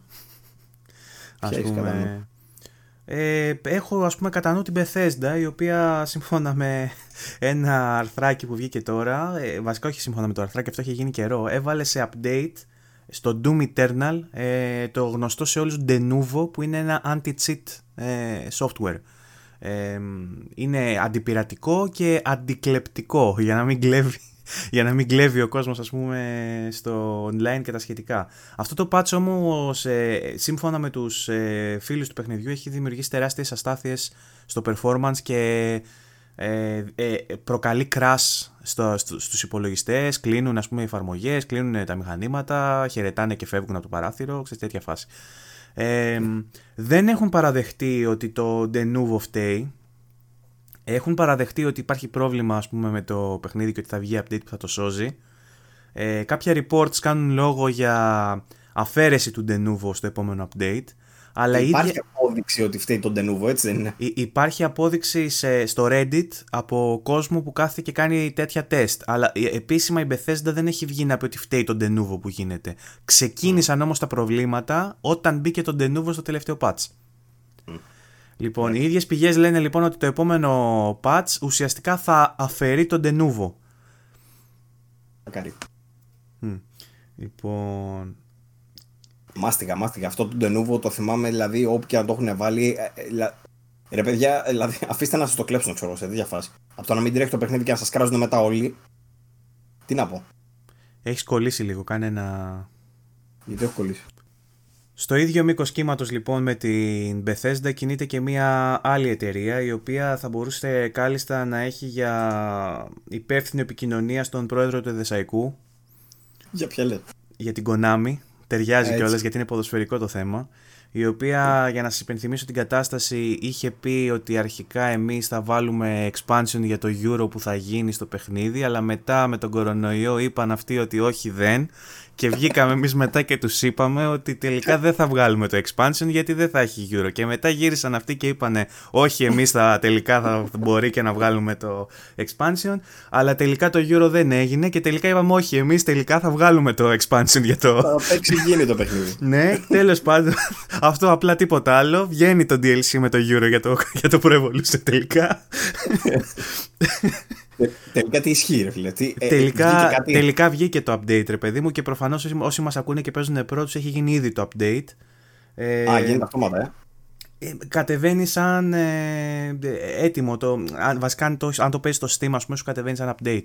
Δεν ξέρω αν βγήκε στο, στα stores, στα digital storefronts στις άλλες εταιρείες σαν DLC και πρέπει να πάει να το κάνεις download ξεχωριστά. Ή αν μπαίνει αυτόματα με, με update. Ε, βλέπω βέβαια εδώ πέρα ότι ε, στο PC είδα από τα, από τα social media της εταιρείας ότι κυκλοφόρησε σήμερα. Βέβαια βλέπω στην είδηση που έχει γράψει ο Άρης αν δεν κάνω λάθος ότι το DLC αναμένει να κυκλοφορήσει στις 4 Ιουνίου. Ε, αν δεν αλλάξει κάτι στα σχέδια της Konami. Βέβαια επειδή την έχει γράψει και λίγες μέρες και επειδή εγώ στα social media είδα ότι κυκλοφόρησε με μια επιφύλαξη αν δεν έχετε ήδη πάρει το update μέχρι τις 4 Ιουνίου θα το έχετε πάρει σε όλα τα platforms που έχει κυκλοφορήσει το Pro Evolution. Ε, λοιπόν, και μέσα στο DLC αυτό θα υπάρχουν, ε, όπως έχουμε πει και σε προηγούμενο επεισόδιο, ε, τα αποκλειστικά δικαιώματα με τις φανέλες και τα, και τα σήματα κτλ. από όλες τις ομάδες που συμμετέχουν ε, στο θεσμό που ακυρώθηκε λόγω κορονοϊού. Ε, μέσα σε αυτές τις ομάδες άσχετα που δεν προκρίθηκε είναι και η Ελλάδα και είχε βγάλει η ΕΠΟ, η Ελληνική Ποδοσφαιρική Ομοσπονδία, είχε βγάλει ανακοίνωση ότι έχει μπει σε συνεργασία, σε partnership με την Konami και ότι θα έχει επίσημα τη φανέλα και το σήμα και όλα αυτά της ελληνικής ομάδας στο Pro Evolution. Ε, συν ότι θα έχει και κάποιες καμπάνιες που θα τρέχουν ε, για το online και για το My Club ε, και φυσικά θα έχει και το mode το UEFA Euro 2020 το οποίο δεν έγινε το λέμε έτσι για να... θα, θα γίνει... Ναι. Ε, το οποίο έχει ρε παιδί μου τα διαφημιστικά, τα... το presentation ας πούμε, σαν να παίζει τη διοργάνωση που ξεκινάει και έχει το θέμα και έχει το, το ύμνο και έχει τα... όλα αυτά που παίζουν τέλος πάντων έτσι όπως είναι το presentation, έτσι όπως θα ήταν στην τηλεόραση αν γινόταν κανονικά. Οπότε με αυτό κλείνω και λέω ότι όποιος παίζει Pro Evolution θα πάρει τελικά το DLC για το Euro κανονικά έτσι όπως ε, υπολογίζαμε. Πάλι καλά. Ξέρουμε αν θα βγει και σε retail αυτό τελικά. Αυτό συνήθως έβγαινε. Λόγω ναι. όμως της κατάστασης δεν έχει επιβεβαιωθεί από την Konami αν θα βγει και σε retail. Κανονικά θα έβγαινε. Η ανακοίνωση έλεγε ότι ακυρώνεται και τέλος. Η καινούργια ανακοίνωση λέει ότι στα digital storefronts θα κυκλοφορήσει τελικά στις 4 Ιουνίου. Ναι, οπότε, λοιπόν, δεν οπότε δεν ξέρουμε ακόμα για το retail. Αν κυκλοφορήσει βέβαια, θα εξαρτηθεί για, το αν το προτείνουμε ή όχι δηλαδή, θα εξαρτηθεί από την τιμή που θα έχει γιατί να υπενθυμίσουμε ότι το Pro Evolution και, ή ε, πιο σωστά έτσι όπως λέγεται πλέον το eFootball 2020. Ε, έχει ήδη πάρει πολλές εκπτώσεις, μπορείτε, ε, έχει τρέξει σε προσφορές δηλαδή με 20 ευρώ και πιο κάτω στο PSN ας πούμε, στο PS Store. Ε, και η μόνιμη τιμή του είναι γύρω στα 30 ευρώ αν δεν κάνω λάθος, είναι, είναι μονίμως αυτή η τιμή του, δεν υπάρχει δηλαδή 60 κάτι που κάνει το FIFA, έχει πέσει η τιμή του εδώ και πάρα πολύ καιρό. Οπότε, αν δεν το έχετε πάρει ήδη και βγει σε retail, αν η τιμή του δεν είναι κάτω των 30 ευρώ, δεν αξίζει να το πάρετε. Έτσι, καλύτερα να πάρετε δηλαδή την παλιά την έκδοση digital και να κατεβάσετε το DLC που είναι δωρεάν. Θα δούμε τι θα γίνει με αυτό το θέμα. Λοιπόν, σε άλλα νέα τώρα, μιας και λέμε για ποδόσφαιρο, είχαμε την ανακοίνωση ενός παιχνιδιού του Street Power Football, το οποίο είναι το FIFA Street που ζητήσαμε, το FIFA Street που δεν μας έδωσε η EA, με το Volta που έβγαλε στο τελευταίο FIFA, το οποίο ήταν ουσιαστικά το FIFA σε αλάνες με τα ίδια κουμπιά χωρίς να έχει όλη αυτή την ποικιλία σε dribbles ε, και σε arcade στοιχεία που βλέπαμε στο FIFA Street όταν κυκλοφορούσε. Ε, οπότε ανταυτού ε, μας παρουσιάστηκε ένα καινούριο παιχνίδι το οποίο ε, όπως προείπα λέγεται Street Power Football ας βάλω να το δείχνω κιόλας για όσους ε, ενδιαφέρονται δεν το έχω δει αυτό, φαίνεται ποιοτικό ε, θα σου πω, είναι φτιαγμένο με Unreal Engine, το φτιάχνει μια εταιρεία ε, η οποία ε, εγώ δεν, δεν θυμάμαι κάποιο άλλο της παιχνίδι. Ε, Games Gamajun λέει, κάπως έτσι το έχει εδώ πέρα. Ε, βλέπω ότι έχει χορηγίες ε, Red Bull και τα λοιπά, παίζει πολύ το freestyle.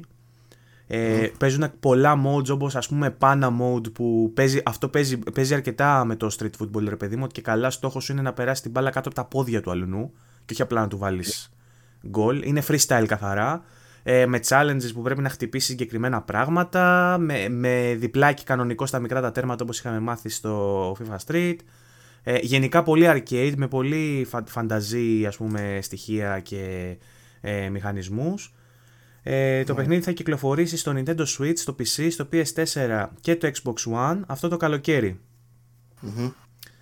Λοιπόν, αυτές είναι οι πληροφορίες που έχουμε μέχρι στιγμής. Προφανώς στο. Έτσι, έτσι όπως το βλέπεις, μπορεί να συγκριθεί με τα άλλα.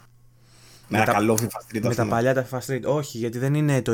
Είναι καθαρά arcade. Δηλαδή είναι σαν να παίζει με bubbleheads, ξέρω εγώ. Δεν είναι με κανονικούς ποδοσφαιριστές. Ε, η, η, φιλοσοφία πίσω από το FIFA Street ήταν ότι έβγαινε ο Ροναλντίνιο που τότε ήταν hot. Ο Ροναλντίνιο ήταν το top όνομα εκείνη την εποχή που κυκλοφορούσε. Πήγαινε στην Αλάνα και παίρνε μαζί του τον Κακά και τον Ρονάλντο το φαινόμενο και άλλους δύο παιχταράδες. Και λέγανε mm. σήμερα θα πάμε στην Ελλάδα να παίξουμε, ξέρω εγώ. Και εκεί πέρα βρίσκανε. Είχε, είχε ελληνική ομάδα το FIFA Street, φίλε, και τότε η Ελλάδα είχε πάρει το Euro. Τρελό. Και είχε στην ελληνική ομάδα τώρα ε, Βρίζα, Χαριστέα, Νικοπολίδη στο τέρμα και φωνάζανε ελληνικές ατάκες. Δώσε πάσα! Σούταρε! Ξέρω και τέτοια. Ρε. Από τότε, πριν, αρχίσουν, πριν αρχίσουμε να έχουμε μεταγλωτήσεις, έτσι. Γιατί ήταν πραγματικά για τον ποδοσφαιρικό κόσμο τότε το έπος της Ελλάδας του 2004 μετρούσε ακόμα. Και τα στατιστικά των ελληνικών παικτών και η ομοιότητα στο πρόσωπο κτλ. ήταν πολύ ψηλά ακόμα σε αυτά τα παιχνίδια. Έπαιζε. Δηλαδή σκέψω ότι είχε εθνικές ομάδες και είχε 5, 6, 7 εθνικές ομάδες, φαντάσου μόνο, και μία από αυτές ήταν η ελληνική. Ναι.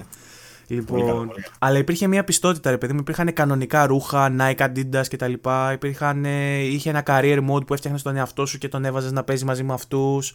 Ε, είχε ένα mode άλλο που ήταν freestyle και σου έβαζε να κάνεις τρίπλες σε κάποιο χρόνο και εσύ έκανες ό,τι τρίπλες θες και έπρεπε να μάθεις τους συνδυασμούς στο αναλογικό. Είχε πολλά ωραία πράγματα. Αυτό είναι πολύ arcade.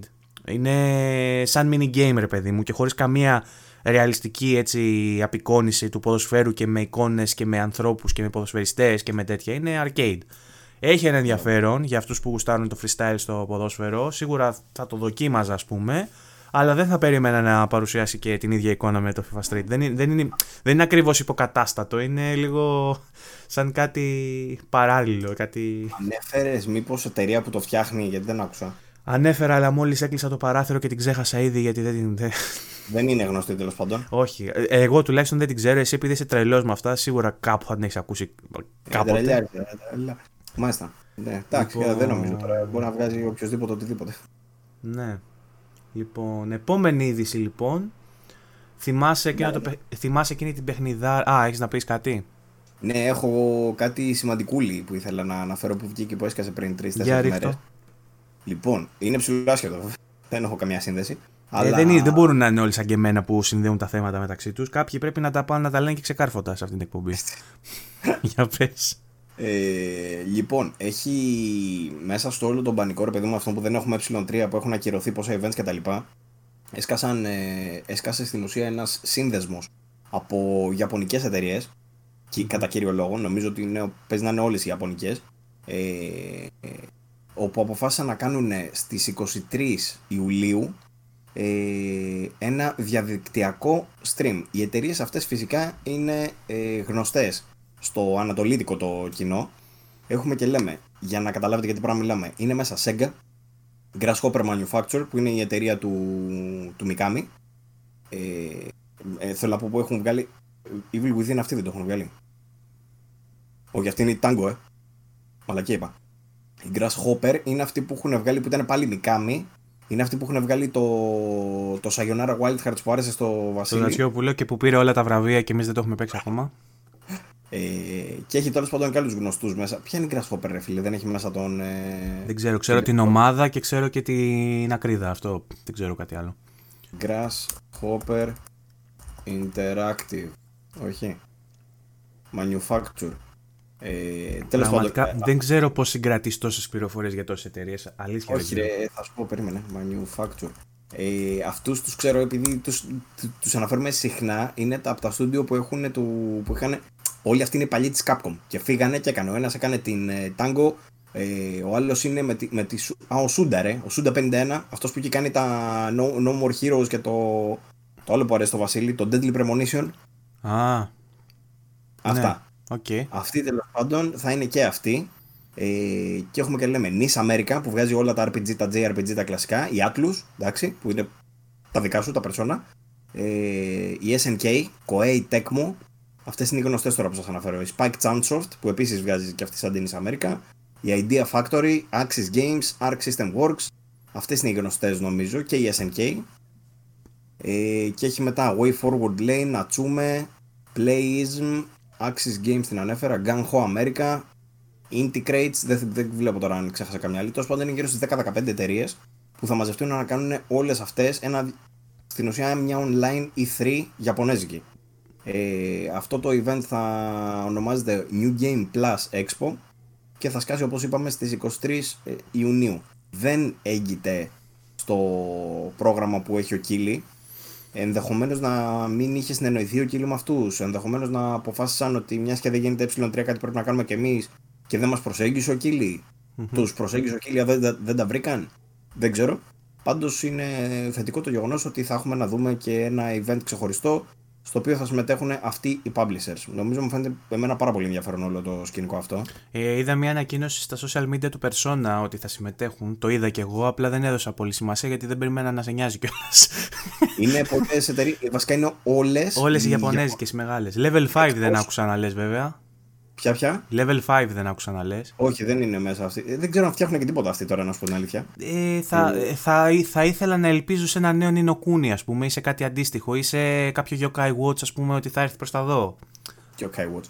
Ε, λοιπόν, είναι εκτός από τις μεγάλες, δηλαδή εκτός από Capcom, Konami κτλ., είναι όλες οι υπόλοιπες, οι Ιαπωνέζικε τέλο πάντων. Konami, είπαμε μόνο πατσίνκο. Και Pro Evolution. Χωρίς, αν, δεν, αν δεν είχε το Pro Evolution η Konami δεν ξέρω αν θα είχα κάτι να περιμένω από την Konami πια. Αλήθεια. Θα πατσίνκο. Πατσίνκο. Πατσίνκο. Τέλος πάντων, μιας και είπες όμως ε, για τον Κίλι, επειδή κάποιος πρέπει να επαναφέρει την, αυτήν την εκπομπή σε τάξη και να κάνει μια σύνδεση.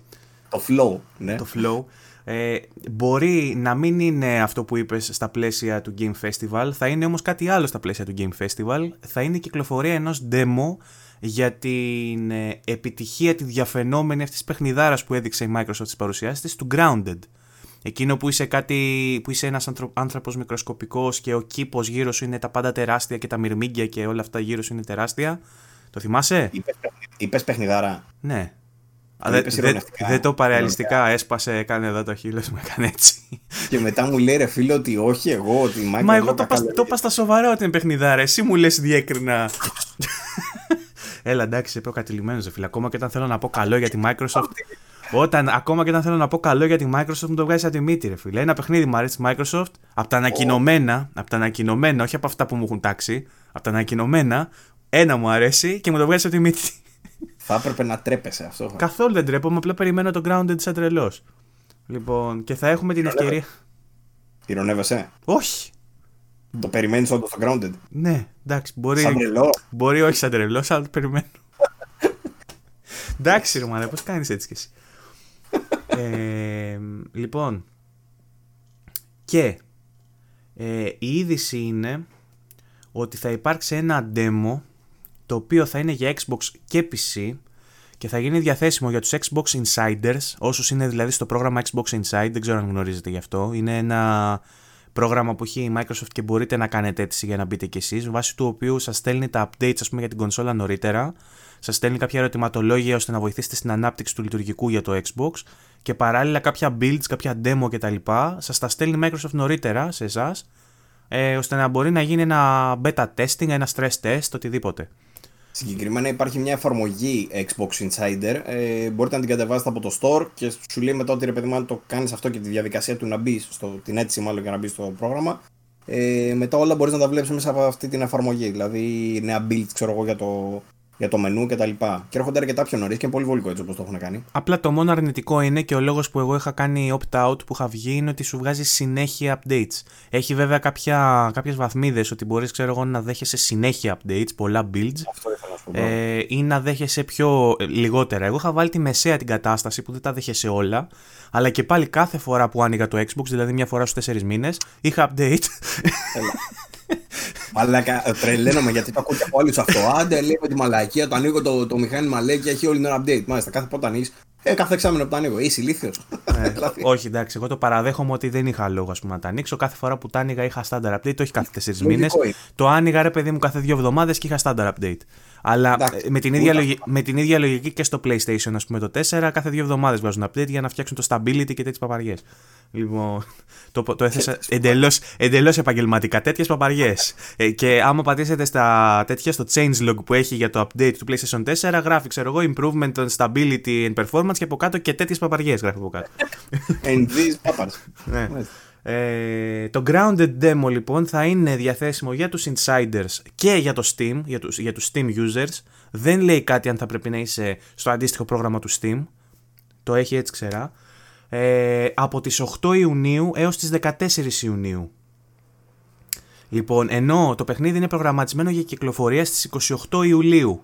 Οπότε ένα μήνα και κάτι νωρίτερα, 8 με 14 Ιουνίου, ε, θα μπορείτε να παίξετε το demo. Και αυτό θα γίνει στα πλαίσια των event που έχει κανονίσει για ε, όχι για τον Κίλι. Έχει κανονίσει ο Κίλι με τη Microsoft τέλος πάντων αυτό το event. Πλέον κανονίζουν event και για αυτόν. Και για αυτόν, ναι. Και του κάνει με τούρτα, ξέρω εγώ, και πετάγεται από μέσα ο Spencer και του λέει χρόνια πολλά. λοιπόν. Oh, stop it. Ναι, λοιπόν. Τέλος πάντων, ε, είχαμε πει ότι ο Κίλι θα κάνει πολλά. Ένα από αυτά θα, τα events που θα κάνει θα έχει να κάνει. Δεν ξέρω αν θα έχει να κάνει μόνο με το Grounded. Μπορεί να έχει να κάνει με το event του Xbox. Γιατί έχουμε πει ότι μέσα στον Ιούνιο και αργότερα θα δούμε και άλλα event για το Xbox που θα παρουσιαστούν νέα παιχνίδια. Έχουμε Έχουν πει... first party, είχαν πει Ιούλιο. First party βέβαια, δεν ξέρω το αν είναι άλλο. Μπορεί να δείξουν third party πάλι και έχουν πει ότι τον Ιούλιο θα δούμε first party for sure. Αλλά μπορεί να κάνουν και κάτι άλλο για, για άλλα παιχνίδια third party, ας πούμε, ή multiplatform. Ε, ναι. και φυσικά παίζει πάντα και το rumor που υπάρχει, ακόμα παίζει δυνατά, είμαστε στο περίμενε, για αρχές Ιουνίου για event της Sony για να δούμε PlayStation 5. Και αυτό ακόμα είναι σε φάση rumor, έτσι, σε φάση φήμης. Αρχές Ιουνίου και έχουμε 24 Μαου και δεν έχει εμφανιστεί τίποτα, δεν πιστεύω. Καλά, εντάξει, και για τσούσιμα και τέτοια είπανε συντονιστείτε μεθαύριο το βράδυ στο κανάλι του της Sony. Δεν είπανε. Ε, τώρα θα σκάσει όμως PlayStation, ρε φίλε, να σου δείξει παρουσίαση PlayStation γιατί τώρα την περιμένουμε, έτσι. Ενώ βασική παρουσίαση PlayStation, να σου δείξει παιχνίδια, να σου δείξει το UI, τέτοια πράγματα, το μηχάνημα, βασικό και αυτό. Ε, και θα στο δείξει τρεις μέρες πριν. Είπαμε, είναι αψυχολόγητη η Sony στον τρόπο που κάνει το marketing. Δεν ξέρω για ποιο λόγο γίνεται. Έχουμε πει ότι ενδεχομένως να το κάνει για να κάνει το BAM, να δείξει πολλά πράγματα, να κερδίσει τον πόλεμο των εντυπώσεων. Φοβούνται κάποιοι ότι μπορεί να γίνεται επειδή δεν, είναι, δεν υπάρχει οργάνωση και μπορεί να, κάτι να έχει βγει εκτός πλάνων. Το απευχόμαστε, δεν νομίζω να συμβαίνει κάτι τέτοιο, όμως τα πάντα παίζουν γιατί ακόμα δεν έχει γίνει καμία επίσημη ανακοίνωση. Ρωτά στη Sony, ρωτούν τέλος πάντων οι δημοσιογράφοι στο εξωτερικό τι παίζει και λένε θα δείτε, θα δείτε, θα δείτε. Δεν είναι ότι ε, υπάρχει κάτι χειροπιαστό για να πούμε ότι θα γίνει αυτό το πράγμα. Λοιπόν, ναι. η λογική λέει ότι μέσα στο καλοκαίρι θα δούμε ανακοίνωση PlayStation 5. Ελπίζω δηλαδή να μην δούμε ανακοίνωση PlayStation 5 τα holidays. Ναι. και να μας πούνε την επόμενη εβδομάδα στα μαγαζιά. Οκτώβρη μήνα. Αυτό είναι το PlayStation. Τραβάτε αγοράστε. λοιπόν. Τώρα. Να σου αναφέρω μιας και αναφέραμε για το PlayStation τώρα. Να μου αναφέρεις αφού αναφέραμε. Κάνε μια αναφορά. Να σου αναφέρω μια αναφορά που λέει. που αναφέρει ότι. Ο αναφερόμενος. Ε, αυξήθηκαν τους τρεις πρώτους μήνες του 2020 οι πωλήσεις του PlayStation Plus κατά 2,7 εκατομμύρια και πλέον έχουν φτάσει τα 41,5 ε, εκατομμύρια συνδρομητές. PlayStation Plus 41,5 και ξέρουμε ότι έχουν φτάσει 120 εκατομμύρια οι κονσόλες, έτσι. Που σημαίνει ότι το ένα, παραπάνω από το 1 τρίτο, παραπάνω από το 1 στους 3 έχει ε, PlayStation Plus συνδρομή. Mm-hmm. Βαγγέλη, μίλησα μας γι' αυτό, για την εμπειρία σου. Σας έχω πει ότι κάνω μποϊκοτάζ. αυτό θέλαμε να ακούσουμε όλοι, Βαγγέλη, ότι κάνεις μποϊκοτάζ στο PlayStation Plus. Αφού λοιπόν το είπαμε και αυτό, μπράβο για τη Sony, μπράβο για το PlayStation Network. Να τα χαίρεστε. Πληρώσει μαλάκι.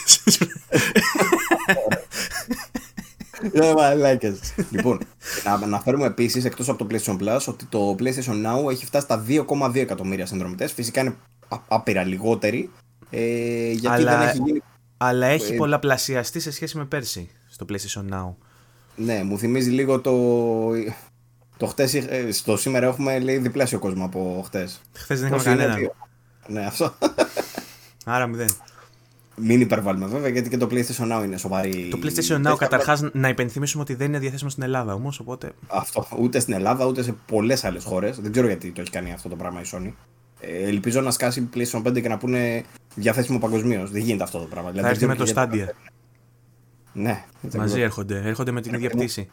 Το PlayStation Now δεν είναι απαραίτητο. Ακίνητο η μαλακία όμως. Δεν είναι απαραίτητο να το παίξεις streaming το παιχνίδι. Δηλαδή μπορεί να το κατεβάσεις και να το παίξεις. Που σημαίνει ότι είναι, γίνεται η υπηρεσία αντίστοιχη με το Game Pass. Οπότε από τη στιγμή που είναι το ίδιο πράγμα και το Game Pass έχει τόσους συνδρομητές και στην Ελλάδα και παντού. Θα μπορούσε. Ε, θα μπορούσες να βγάζεις λαβράκι ειδησιογραφικό αυτή την ώρα. Τι εννοείς; Ότι δηλαδή ε, κομμάτι της παρουσίασης για την επόμενη γενιά με το PlayStation 5 θα είναι η, ε, η, η, τροποποίηση του PlayStation Now ας πούμε περνώντας σε μια παγκόσμια κλίμακα και όχι σε αυτό που έχουμε τώρα που είναι για συγκεκριμένες χώρες να γίνει παγκόσμιο και να είναι all inclusive ξέρω εγώ μαζί με την Plus συνδρομή μια άλλη τιμή που θα το έχει όλο μαζί και θα γίνει σαν το, σαν το Game Pass θα είναι ας πούμε μια απάντηση καλή για το, για τη Microsoft ε, και θα μπορούσε να το κάνει, να σου πω κάτι, θα μπορούσε να το κάνει η Sony ρε φίλε μόνο με τα αποκλειστικά της. Μιας και έβγαλε τώρα την πατέντα και πήγε και έκλεψε το λογότυπο της ε, της Microsoft και έβγαλε όλο ίδιο. και μας πουλάει το brand, ξέρω εγώ, για το ε, PlayStation Exclusives. Θα μπορούσε να βγάλει ένα αντίστοιχο με το Game Pass ε, project και αν δεν την παίρνει να αγοράσει όπως η Microsoft third party παιχνίδια και multi-platform και να τα βάζει on launch όπως κάνει η Microsoft, να βάζει τέλος πάντων τα δικά της παιχνίδια, τα αποκλειστικά που τα έχει και σε πλεόνασμα. Α βάζει τα παιχνίδια που έχουν γίνει PlayStation Hits, ας πούμε. Α μην βάζει αυτά που πουλάνε ακόμα. Τα Hits ας τα βάζει και στο. Ναι, για πες. Στο PlayStation Now στην ουσία αυτό κάνει. Δηλαδή με το που μπει κάποιος στα Hits, μάλλον θα το δεις και στο PlayStation Now. Δηλαδή το Uncharted και το God of War, ξέρω νομίζω τότε μπήκανε. Mm. Πάνω κάτω έτσι. Ε, απλά δεν το έχει σαν τη Microsoft καμία σχέση. Η λογική είναι άλλη. Δηλαδή δεν είναι ότι βάζει τα first party της με το που σκάσουν, τα βάζει και στην υπηρεσία. Μπορεί να αλλάξει βέβαια, είναι αυτό που λες και εσύ. Μπορεί να τη δει αλλιώς. Να δείξει εγώ το μοντέλο του Game Pass ότι έχει πιάσει και να το γυρίσει λίγο περισσότερο προς τα εκεί. Να αναφέρω ότι αυτή τη στιγμή βλέπω ότι είναι διαθέσιμο σε 19 χώρες. Δεν είναι τόσο λίγες όσο νόμιζα. Απλά η Ελλάδα είναι εκτός. Ε, ναι, το, έχουμε κάνει μια κουβέντα με την, ε, Ευρω... με την ε, ελληνική τη Sony, την PlayStation και μας λένε ότι Ποιοι δεν υπάρχει. Τι θέλετε από εμάς; Ναι, είναι σε φάση ρε παιδί μου ότι δεν έχουμε καμία ενημέρωση. Ε, και αυτό που έχει γίνει ξέρω, με τους υπότιτλου που επιλέγουν την Ελλάδα για να κάνουν το localization, ξέρω με τους υπότιτλου και έχει δοθεί βάση, θέλω να πω εκεί πέρα και χρήματα και ένα κάρο πράγματα. Είναι περισσότερο λίγο σαν ότι επιλέγουν κάποιον outsider για να κάνουν σαν πειράματα, ας πούμε. Δηλαδή, εγώ, αυτή την, εγώ το εξέλαβα έτσι, δεν ήταν αυτά τα λέγω του υπευθύνου. Να το διευκρινίσω αυτό. Ε, και ότι στην ουσία τους αρέσει να δοκιμάζουν πράγματα και η Ελλάδα ήταν καλό κομμάτι ας πούμε, για να κάνουν αυτό με το localization. Αλλά το PlayStation Now δεν είναι για κάποιο λόγο. Δεν ξέρω γιατί. Και είναι πολύ κρίμα αυτό το πράγμα. Ναι. Λοιπόν, λοιπόν, και μιας και λέγαμε τώρα για Blue Boys, για τα μπλε ανθρωπάκια της, για Blue Balls. της gaming βιομηχανίας, να πούμε ότι ήρθε επιτέλους η ώρα που περίμενες, που περίμενες από μικρό, από μικρό παιδί, που λογικά ε, θα σου θυμίσει τα νιάτα σου αυτό γιατί μαζί γεννηθήκατε με αυτό, με αυτό το franchise, τα στρουμφάκια.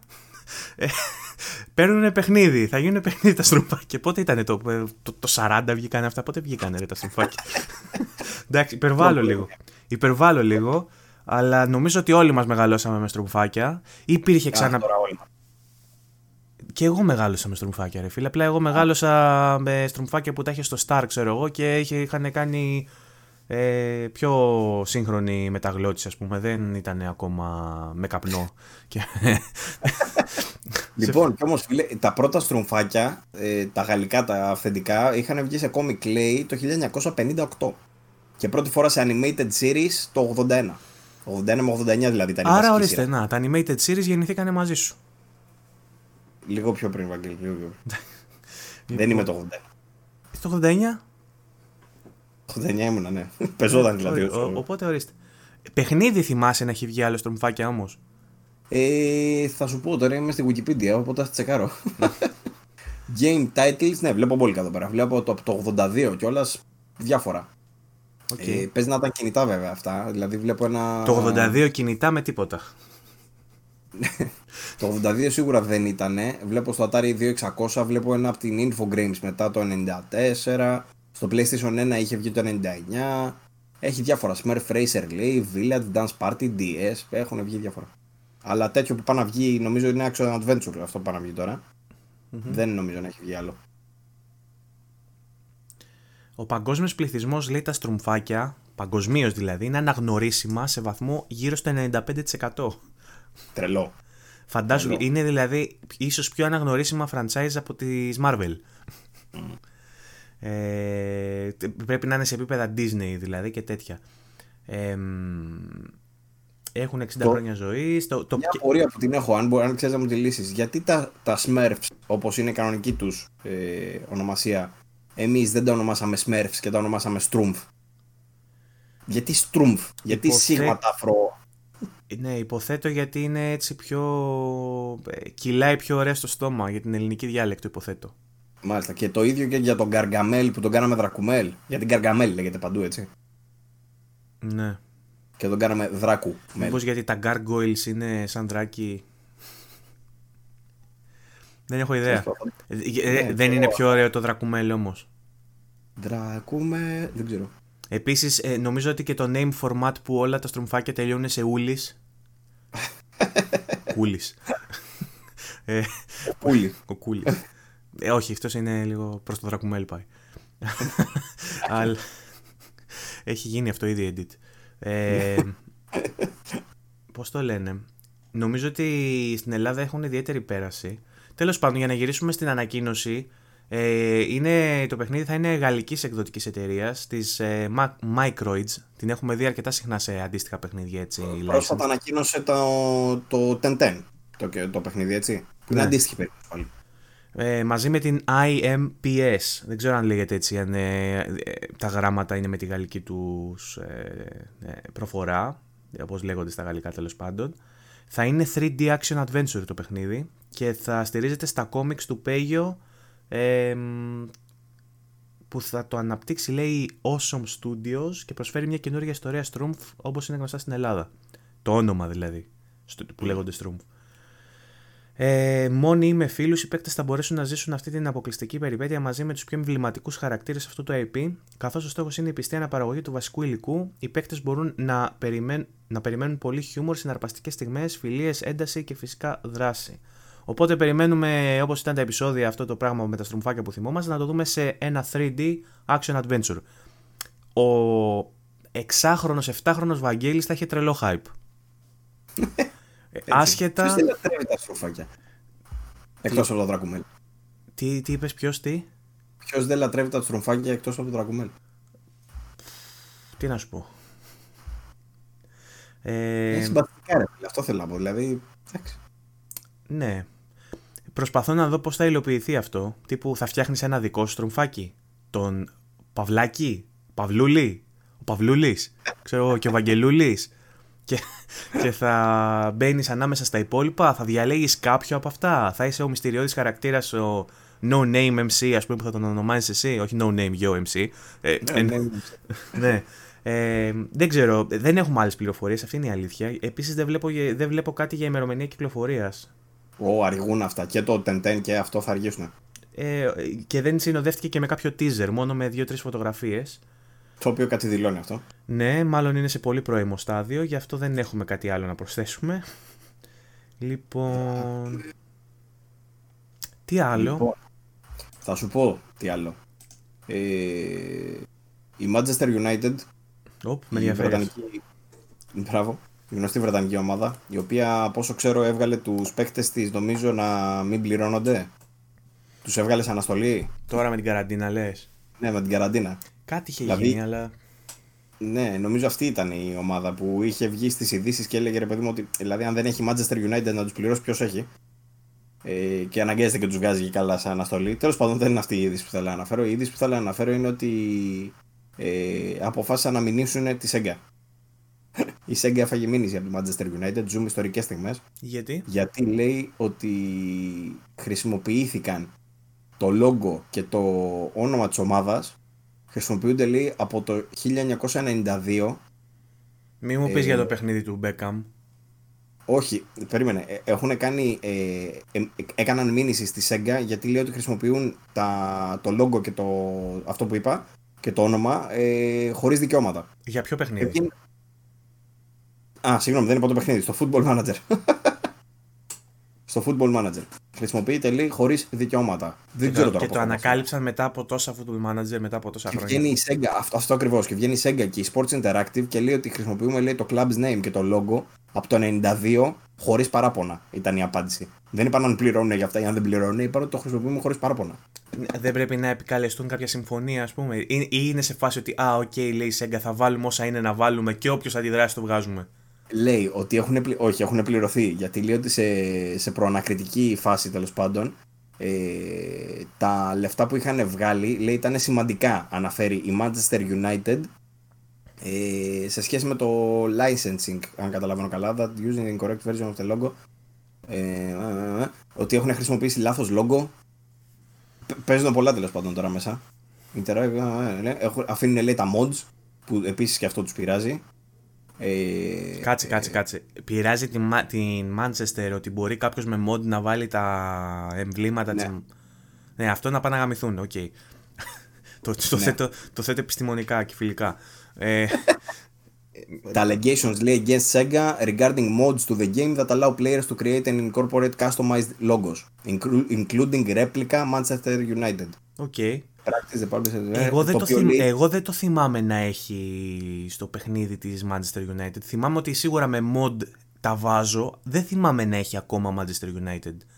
Αλήθεια, δεν, δεν, το, δεν το θυμάμαι. Αλλά το να βγει να γκρινιάξει για τα mod, εντάξει, γελάω. Πες τους να πάνε να πάρουν κανένα παίχτη, να πούμε που η ομάδα εξευτελιστεί. Από τότε που φύγει ο Σεράλεξ, έχει γίνει η φάση εκεί πέρα παράδεκτη. Να έχουν τον Μπογκμπά και τον χαϊδεύουνε. Άιντε, μην τα πάρω.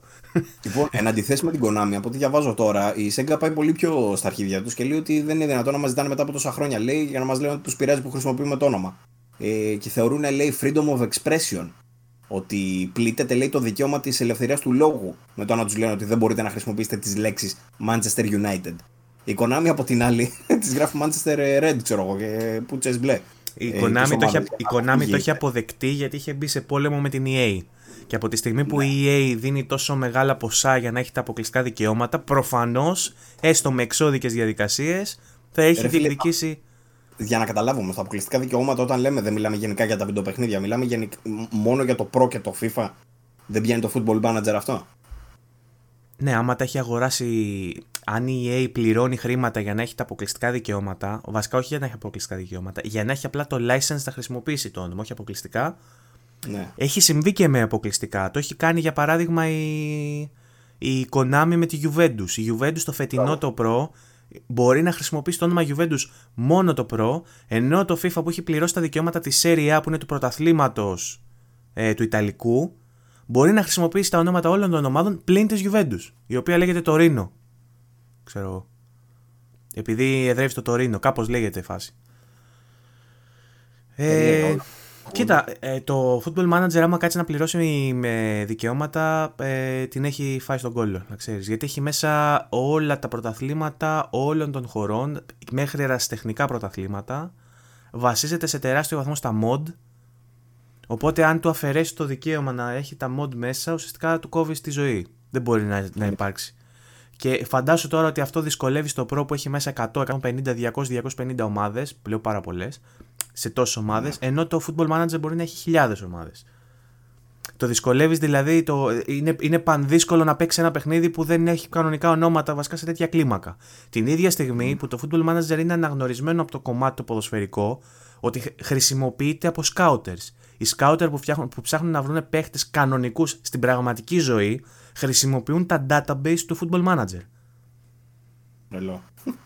Και αυτό το παιχνίδι τώρα θέλουν να το πολεμήσουν. Οι ίδιοι που οι scouter της Manchester United για να φέρουν τον Pogba προφανώς κάτσαν και είδαν football manager ότι θα γίνει future star. Κάθονται και παίζουν football manager για να βρουν το ε, Μόνο έτσι θα μπορούσαν να, να κάνουν τέτοιο φιάσκο. Στα μεταγραφικά δηλαδή η Manchester United για τέτοιο φιάσκο μόνο μέσα από παιχνίδι θα μπορούσε να κάνει τέτοιο μεταγραφικό σχεδιασμό. Τραγικά όλα αυτά. Το λέω με την αρνητική έννοια, άσχετα που πολλές φορές έχει αποδειχτεί με τη θετική έννοια ότι βοηθάει. Γιατί μπορείς να ανακαλύψεις, ας πούμε, έναν παίχτη το οποίος θα σου είναι άγνωστος. Λοιπόν, έχεις κάτι άλλο να πω εγώ άλλο; Ε, για πες. Θα σου πω έχω μια άλλη μετά. Ε, είχαμε μια ε, ανακοίνωση για ένα συλλεκτικό ε, PlayStation 4 Pro με θέμα το Last of Us Part 2 και βάζω και εικόνα γιατί είναι σημαντικό να το δούμε. Ε, θα γίνει λέει μαζί με την ε, κοντά με την κυκλοφορία του ε, Last of Us Part 2 ε, προφανώς μαζί γιατί είναι bundle δεν γίνεται αλλιώς. θα είναι διαθέσιμος ως bundle λοιπόν και θα έχει πάνω ε, ουσιαστικά τα διακριτικά του παιχνιδιού θα έχει ανάγλυφα πάνω το τατουάζ της Έλλη νομίζω είναι αυτό αν βλέπω σωστά αυτό πρέπει να είναι ε, θα κυκλοφορήσει μαζί με το παιχνίδι στις 19 Ιουνίου και ουσιαστικά το bundle θα έχει μέσα χειριστήριο και κονσόλα με τα διακριτικά του παιχνιδιού. Ε, το χειριστήριο θα πωλείται και ξεχωριστά. Steel black θα λέγεται το χρώμα, με λευκές λεπτομέρειες, το λογότυπο του παιχνιδιού και στο touchpad. Ε, είναι όντως αυτό που είπα πριν το, το τατού της Ellie, η φτέρη που έχει για τατού η Ellie. Λοιπόν, ταυτόχρονα θα κυκλοφορήσει όμως και, limited, και ένα limited edition ε, gold wireless headset με θέμα το Last of Us. Ε, ενώ υπάρχει και συνεργασία με τη Seagate, την εταιρεία που βγάζει τους σκληρούς δίσκους, για να βγει ένα limited edition εξωτερικός δίσκος χωρητικότητας 2 TB. Είναι αυτό μια ανοίξη, είναι αυτό μια ανοίξη για το μέγεθος του Last of Us, λέω εγώ τώρα. ε, ότι χρειάζεσαι εξωτερικό δίσκο για να το παίξεις; Δεν ξέρω αν μπορούμε να. Τέλος πάντων το έχουμε δει, νομίζω έχει βγει κιόλας. Τέλος πάντων χαίστηκα. Εντάξει, παρά είναι μικρό το τέτοιο. Το μέγεθος του Last of Us Part 2 είναι στα 93 GB, έτσι. 92,6 νομίζω. Κάτι τέτοιο. 100 GB δηλαδή. Ναι, ναι. Οπότε προετοιμαστείτε όλοι. Σβήστε. Σβήστε. Αρχίστε να σβήνετε πράγματα. Λοιπόν, και το headset έχει έτσι διαφορετικά χρώματα από αυτά που έχουμε συνηθίσει. Έχει από μέσα από ό,τι βλέπω επένδυση κόκκινη, γράφει The Last of Us από την έξω μεριά, The Last of Us Part 2 και από την μέσα μεριά στο μαξιλαράκι έχει ανάγλυφο το τατουάζ της Ellie. Οπότε αν κάποιος δεν έχει πάρει PlayStation 4 μέχρι τώρα και θέλει να πάρει τώρα PlayStation 4 για να παίξει το Last of Us Part 2 ή έχει το απλό PlayStation 4 και θέλει να πάρει το Pro, μπορεί να σκεφτεί να πάρει το bundle που είναι έτσι όμορφο και περιποιημένο. Λοιπόν, έχω τελειώσει με τις ειδήσεις και αμέσως μετά έχω να πω για τα τσάμπα πράγματα της εβδομάδας που κάπως έτσι κλείνω κιόλας. Δεν ξέρω αν έχεις εσύ να πεις κάποιες άλλες ειδήσεις. Έχω ε, κάτι πάρα πολύ ενδιαφέρον που είδα μέσα στη εβδομάδα το οποίο έχει να κάνει με το Pac-Man το οποίο έκλεισε τα 40 του χρόνια ε, και, αυτή μιλά, ε, και αυτή τη στιγμή μιλάω σαν το Σταύρο από το ε, Γιατί; Masterchef για να καταφέρουμε να μαγειρέψουμε το πιάτο. λοιπόν, ε, άκου, άκου να δεις φασούλα τώρα με το Pac-Man. Ε, έκλεισα τα 40 του χρόνια ρε παιδί μου και έβγαλε ένα δελτίο τύπου η Bandai Namco που έλεγε διάφορα. Έλεγε τα παιχνίδια που έχουν τώρα, έλεγε το τι έχει κάνει, πότε έχει βγει, μπλα μπλα μπλα. Ωραία πραγματάκια, πολύ ωραία. Το Pac-Man από τα πιο σημαντικά παιχνίδια της βιομηχανίας διαχρονικά. Ε, και ανέφερε το εξής. Λέει μια ομάδα της Nvidia, ε, της Nvidia Research τέλος πάντων, ε, δημιούργησε ένα μοντέλο τεχνητής νοημοσύνης, το οποίο ονομάζεται Nvidia Game Gun, GAN, το οποίο κατάφερε και δημιούργησε μια λειτουργική έγκωση του Pac-Man μόνο του. Βλέποντας ε, 50.000 λέει sessions του παιχνιδιού, του Pac-Man, είναι μια AI. Και την έχεις βάλει ρε παιδί μου, την έχεις προγραμματίσει να βλέπει Pac-Man όλη την ώρα, 50.000 παιχνίδια. Ε, Παρτίδες, ας πούμε. Καταφέρνει με το που το βλέπει πώς παίζεται να φτιάξει μετά από το 0 με δική του μηχανή γραφικών και παιχνιδιού τέλος πάντων το δικό του Pac-Man. Το οποίο λέει δουλεύει. Ray tracing θα έχει όμως. Σου είχα στείλει το μεταξύ και ένα βιντεάκι που ήταν με έναν βόλο, έτσι μια μπίλια που ε, ήταν με ray tracing και DLSS και όλα αυτά και έτρεχε, ήταν, ήταν ουσιαστικά ε, ένα διάφανο σαν τρελομπαλάκι ας πούμε και ήταν πάνω σε διάφορα πράγματα και τσούλαγε και όλο αυτό είχε ray tracing και ήταν live, ε, ήταν render σε real time και τα σχετικά. Η Nvidia γενικά φίλε ψάχνεται πολύ. Είχαμε δει και την, προηγούμενη εβδομάδα, και την προηγούμενη εβδομάδα έκανε και μια παρουσίαση που παρουσίασε τις λύσεις σε αρχιτεκτονική Ampere που είναι η επόμενη, δηλαδή η φουρνιά που θα μας έρθει με τις 3080 που τώρα έχουμε 2080 ε, με την αντίστοιχη λύση αυτής της αρχιτεκτονικής για servers. Και γιατί μας νοιάζει αυτό, γιατί έχουμε πει πολλές φορές για το GeForce Now και το πώς δουλεύει. Έχουμε πει για τις deep learning τεχνολογίες με το DLSS κτλ. Τα, τα οποία βασίζονται κιόλας και σε δεδομένα που υπάρχουν σε servers και όλο αυτό θα το δούμε στην επόμενη γενιά να παίζει αρκετά. Οπότε, ε, εντάξει, είναι πολύ εξεζητημένο το θέμα τώρα, να μην κάτσουμε να πούμε για τις τεχνολογίες αυτές. Θα ίσως σταθούμε σε επόμενο επεισόδιο που θα παρουσιάσει και τις consumer κάρτες για τους καταναλωτές τους απλούς, τη σειρά δηλαδή 30. ενδιαφέρουν βέβαια. Λοιπόν, αλλά ακόμα και σε αυτό το επίπεδο με τους servers η Nvidia δείχνει να έχει πάρει τα πάνω της, έχει αρχίσει και βγάζει πράγμα, έχει αρχίσει και το δουλεύει. Πλασαρίζει δηλαδή την επόμενη φουρνιά της με τις επόμενες τεχνολογίες της.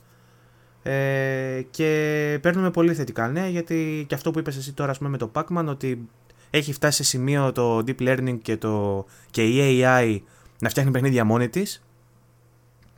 Τρελό. Έχουμε φτάσει σε τρελό στάδιο, εντάξει. Που, okay. Γιατί συνήθως παίζει το άλλο το meme που είναι σε φάση τι περίμενε ότι θα γίνει το 2020 με τα υπτάμενα αυτοκίνητα και τι γίνεται τελικά και σου δείχνει απόσπασμα την μπάνια. Και σου δείχνει τον Τερμανίδη με την μπόμπα, ξέρω. ναι, αυτό. Οπότε θέλω να πω, ρε παιδί μου, για να μην είμαστε τελείως απεσιόδοξοι ότι πάμε κατά διαόλου και ότι δεν υπάρχει καμία πρόοδος, υπάρχει και αυτή η τηλεόραση. Απλά είναι λίγο πιο δίπλα. Έτσι. Λοιπόν, πάμε να δούμε λίγο τα, τα τσαμπέ και τις προσφορές. Ναι. Καταρχάς, να πούμε ότι ήρθαν πάλι αυτές οι άγιες μέρες και δεν μιλάω ούτε για τα Χριστούγεννα ούτε για το Πάσχα, μιλάω για τα Days of Play του, της Sony.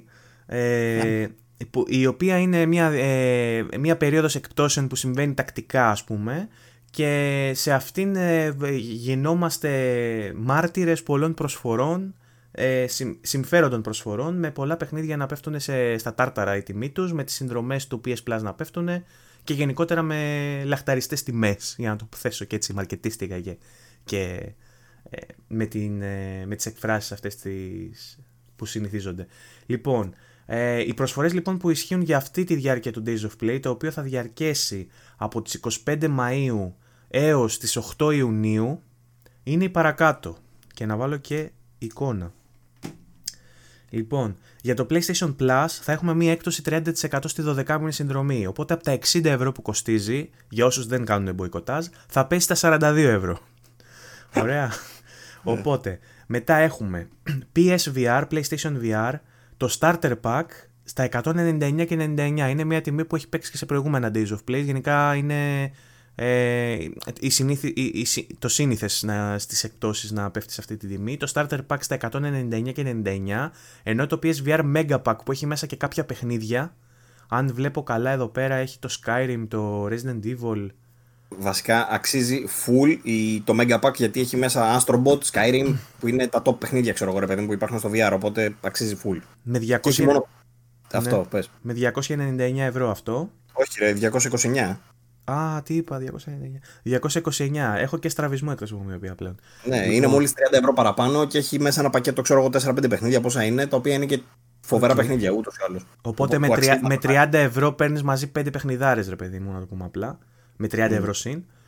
Λοιπόν, και μετά έχουμε μια μεγάλη ποικιλία με αποκλειστικούς τίτλους, ε, με τα πιο έτσι χτυπητά από αυτά σαν προσφορές να είναι το Neo 2 που έχει πέσει στα 49 και 99, το Death Stranding στα 29 και 99 και το Days Gone στα 19 και 99. Μαζί με άλλα τέλος πάντων παιχνίδια τα οποία θα μπορέσετε να τα δείτε όταν ανοίξει ε, η περίοδος των προσφορών στο αντίστοιχο μενού μέσα στο PlayStation Store. Από ε... αύριο δηλαδή, 25, 25 Μαΐου, ξεκινά... Α, περίμενε. Να αναφέρω το εξής, επειδή μα ρωτήσανε και στο, και στο και στη σελίδα μας. 25 Μαΐου με 8 Ιουνίου διαρκούν για τα retail, τα καταστήματα, τα ελληνικά έτσι. Δηλαδή στα ελληνικά καταστήματα μπορείτε να βρείτε αυτό όλο που ανέφερε ο Βαγγέλης τώρα. Θα υπάρχει και στο PlayStation Store.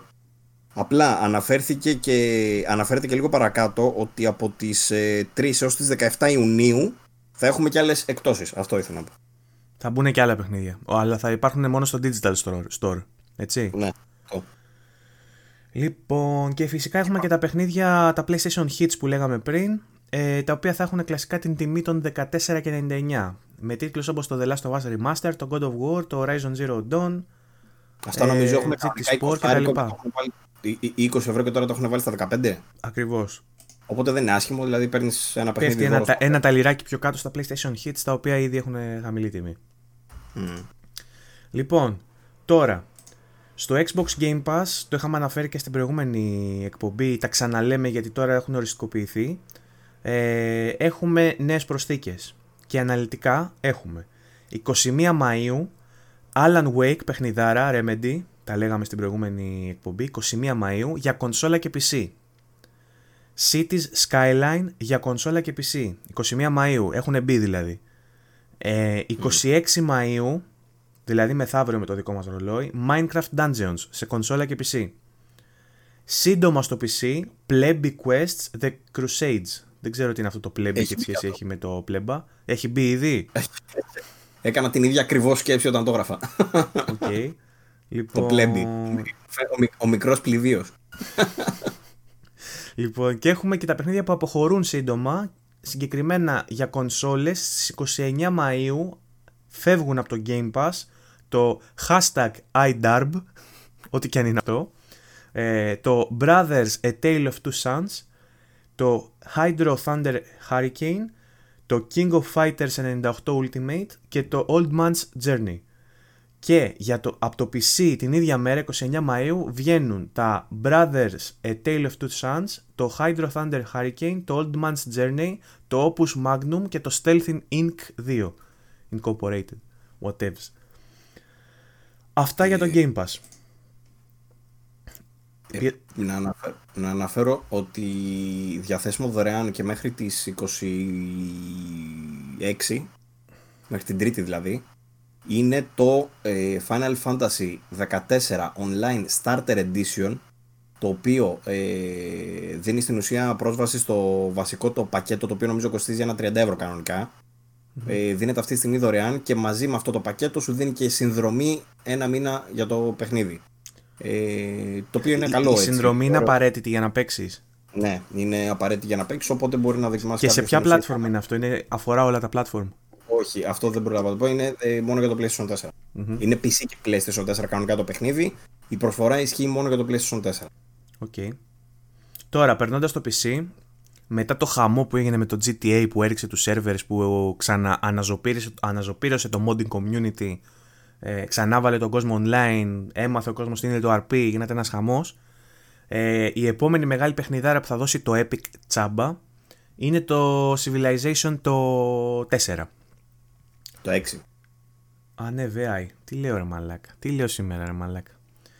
Λοιπόν, το, Civilization το 6. Ναι, το 4 θα, ήταν, θα έπρεπε να έχεις μπει σε μια χρονομηχανή και να γυρίσεις πίσω. Πω.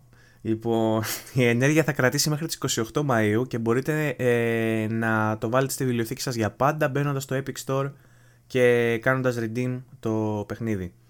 Λοιπόν... Δίνει Civilization το Epic και λέμε εντάξει μωρέ, ξέρεις. Δεν είναι εντάξει, όχι, είναι παιχνιδάρα. Ε, το, το πω το κάνω επειδή είπα 4 που έχει βγει πριν από 25 ε, χρόνια. Αλλά θέλω να σου πω, είναι τέτοιο παιχνίδι ρε φίλε που είχε βγει πρόσφατα, 2-3 ε, χρόνια. Πόσο έχει το Civilization το Είναι το τελευταίο Civilization. Και, και πουλάει ακόμα, εντάξει. Ναι, okay. ναι, πουλάει ακόμα. Και το βάζει το Epic Store και λες εντάξει. Επειδή την προηγούμενη εβδομάδα βέβαια είχε το GTA. Καλά, έπεσε το σύμπαν με το GTA, δεν υπάρχει. Είχε βγει και μια φήμη κιόλας για, για τα επόμενα παιχνίδια που θα βγουν στο Epic Store και έχουν να κάνουν φυσικά με την 2K. Δηλαδή το Civilization που είδαμε δεν είναι το μόνο νομίζω της 2K. 2K δεν είναι το Civilization. 2K Epic Games. Ε, οπότε είναι και. Είχαμε πει ήταν και το Borderlands νομίζω. Θα το δώσουν την άλλη εβδομάδα. Ναι, ισχύει αυτό. Είναι φήμη ότι θα είναι το επόμενο παιχνίδι που θα δώσει. Ότι θα είναι το Borderlands. Αλλά η φήμη έπεσε, έπεσε μέσα στο, σε αυτό. Οπότε θα είναι λογικά ε, μαζί και τα υπόλοιπα. Ναι, και είναι όντως της 2K και το Civilization. Published by ναι. 2K. Ναι. Distributed by Take-Two Interactive, developed by Firaxis Games. Να αναφέρω κάτι άλλο που δεν το έχουμε μπει πολλές φορές. Αντίστοιχη υπηρεσία με το Steam, με το Steam. Ούτε με το Epic. Αντίστοιχη υπηρεσία τέλος πάντων με το συνδρομητική τέλος πάντων που σου δίνει τσάμπα παιχνίδια. Είναι το Twitch Prime. Για όσους δεν το ξέρουν, το Twitch Prime, το Twitch καταρχήν ανοίξει στην Amazon. Η Amazon σου δίνει τη δυνατότητα να, να γίνεις Prime συνδρομητής και το Prime συνδρομητή στην Amazon έχει μερικά perks. Ένα από αυτά τα perks είναι, ξέρω εγώ, να σου έρχονται λίγο πιο άμεσα τα πακέτα από το Amazon. Ένα άλλο perk είναι που σου δίνει πρόσβαση στο Amazon ε, Prime Video, την υπηρεσία τους, την τύπου Netflix, ας πούμε, ρε παιδί μου, που έχει και φοβερές ε, σειράρες. Δυστυχώς δεν έχει ελληνικούς υπότιτλου τα περισσότερα, έχει σε ελάχιστα. Αλλά με, όλα αυτά με την ίδια συνδρομή. Νομίζω είναι στο 10 ευρώ το μήνα και σου δίνει πρόσβαση σε όλα αυτά. Άλλο ένα πολύ βασικό perk που σου δίνει είναι πρόσβαση στο Twitch Prime. Το Twitch Prime είναι μια υπηρεσία ε, αντίστοιχη τέλος πάντων με τα υπόλοιπα που αναφέραμε τις συνδρομητικές της gaming, που σου δίνει πρόσβαση κάθε μήνα κάποια παιχνίδια PC δωρεάν. Αυτό το μήνα ε, έχει κάποια θα χαρίσει εσύ, Βαγγέλη, βέβαια νομίζω ότι έχεις παίξει αυτά, της ε, Dendalic. Το ένα είναι το Silence. Mm-hmm. Δεν ξέρω αν το θυμάσαι το Silence. Θυμάμαι, είναι, είναι πνευματικό sequel στο Whispered World. Μπράβο. Το ένα είναι αυτό, το άλλο είναι το The Last Tinker City of Colors που έχει δοθεί βέβαια και στο Steam αυτό παλιότερα. Mm-hmm. Και έχει διάφορα καλά. Έχει Anna's Quest, τα VC, Fractured Minds, ας πούμε, που υπάρχει και στο Game Pass τώρα που μπήκε. Το Little Laker, το θυμάστε το, το Little Laker; Ναι. Και αυτό Daedalic νομίζω. Το Snake Pass, εκείνο το platform που κάνεις το feed και κάνει ναι, διάφορα. Ναι. Αυτό δεν νομίζω να είναι Daedalic είναι αυτό. Όχι, όχι, αυτό δεν είναι. Ε, αλλά θέλω να σου πω έχει, έχει πολλά και κάθε μήνα θα βάλει ξέρω κανένα δυο καλούτσικα και αυτό δεν είναι άσχημα δηλαδή. Ε, είναι, είναι, ε, έχει ενδιαφέρον. Έχει ενδιαφέρον γιατί είναι, συνδυάζει όλα αυτά η υπηρεσία της Amazon. Εγώ, ας πούμε, είμαι συνδρομητής εδώ και πολύ καιρό. Κυρίως γιατί βλέπω το Prime Video, αλλά τσιμπάω και αυτά, ας πούμε, οπότε δεν είναι άσχημα. Είσαι ο τύπος με τη μεγαλύτερη PC συλλογή σε παιχνίδια που δεν παίζει PC. Ακριβώς.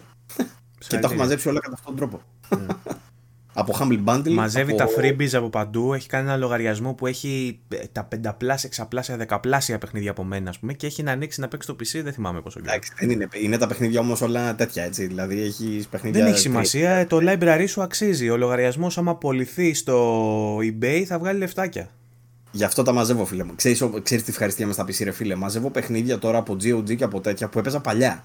Εκείνα τα παιχνίδια που δεν μπορούσα. Γιατί στο ενδιάμεσο είχαμε άπειρα προβλήματα με, με συμβατότητα. Που δεν παίζανε. Και πλέον τα έχουν βγάλει όλα και παίζουν παντού. Ακόμα και παιχνίδια ξέρω του 80 ή του 90. Που δεν μπορούσες να τα παίξεις κανένα λόγο. Πλέον τα έχουν κάνει διαθέσιμα. Που έχω τα Gabriel. Ναι, το Blade Runner, ας πούμε, έγινε διαθέσιμο σχετικά πρόσφατα. Ε, έγινε συμβατό που έχει μια, ένα τρελό community από πίσω του Blade Runner το Adventure που προσπαθούσε να το κάνει συμβατό και είχε προβλήματα και πλέον το έχει βγάλει το GOG ξέρω εγώ σε κανονική έκδοση που παίζει κομπλέ. Ε, όταν, θα πάρεις, θα... όταν θα πάρεις την θεάρεστη απόφαση να φτιάξεις ένα κανονικό PC και να παίζεις λίγο στο PC τότε θα είσαι χαρούμενος γιατί θα έχεις μεγάλη ποικιλία να επιλέξεις. Βασικά θα μπει θα μπεις στο τρυπάκι και... δεν θα ξέρεις τι να πρωτοπαίξεις. Αυτή είναι η μαλακία γιατί όσους ξέρω με τεράστιο library δεν ξέρουν τι να πρωτοπαίξουν. Αυτό ισχύει, ισχύει. Βέβαια, με, ακόμα και με τον backlog που έχουμε σε PS4 και Xbox One, δεν, αυτό δεν μπορεί να γίνει ποτέ. Ναι, αλλά η όρεξή σου να παίξεις παιχνίδια από παλιά δεν είναι μεγαλύτερη για τότε, για πάρα πολύ παλιά, ας πούμε. Είναι κάποια. Δηλαδή, ξεκίνησα πρόσφατα να παίζω το φαντασμαγκόρια, ξέρω εγώ. Ναι. Για, γιατί στο λέω αυτό, Γιατί τώρα, ας πούμε, δεν νομίζω να έχεις τόσο μεγάλη όρεξη να παίξεις ένα παιχνίδι που βγήκε στις αρχές του PlayStation 4. σω έχει και το PlayStation 3. Αλλά θα, ή το 2. Θα κατεβάσεις από το πατάρι τώρα καλώδια μαλακίες να συνδέσεις την τηλεόραση. Κατάλαβες. Ενώ στο PC, ενώ στο PC πατάς ένα download, αυτά εντωμεταξύ τότε ήταν 100 MB και 200 MB, μέχρι να πατήσεις το κουμπί, έχει κατέβει και παίζεις. Ισχύει, ισχύει. Ε, να αναφέρουμε τώρα πάνω σε όλα αυτά τώρα που λέμε για PC και για πακέτα και τέτοια. Έβγανα ένα πολύ ωραίο πακετάκι το Humble Bundle. Δεν ξέρω αν το είδες. Το είδα, αλλά δεν το έχω διαβάσει εντελεχώς. Που ναι. έχει με ένα ευρώ σου δίνει Pac-Man 256 ωραίο τέτοιο του Pac-Man, μια, μια ωραία παραλλαγή του Pac-Man. Το βρήκα στη σαϊτάρα μας, κάτσε να το ανοίξω. Στη σαϊτάρα μας. Enslaved Odyssey to the West και Get Even. Το Get Even είναι παιχνίδι αυτής της γενιάς κιόλας. Το Enslaved είναι παιχνιδάρα ατελείωτη της προηγούμενης όμως γενιάς. Ε, που παίζει μέσα και ο Άντι Σέρκη που κάνει το τέτοιο της Ninja Theory το παιχνίδι, έτσι. Αυτό γιατί, γιατί είχε το Enslaved συνδεθεί κάπως με το Sound of Colossus και αυτά; Είχε κάποια σύνδεση; Ή, το, ή επειδή ήταν με companion, ξέρω εγώ, γι' αυτό το λόγο το είχαν. Θυμάμαι κάπου είχα διαβάσει κάποιο άρθρο που το έκανε. Δεν ξέρω. Είναι Μπορεί... πολύ ωραίο action adventure παιχνίδι. Πάρα θα, πολύ θα το δω στον ύπνο μου. Θα δούμε. Μπορεί.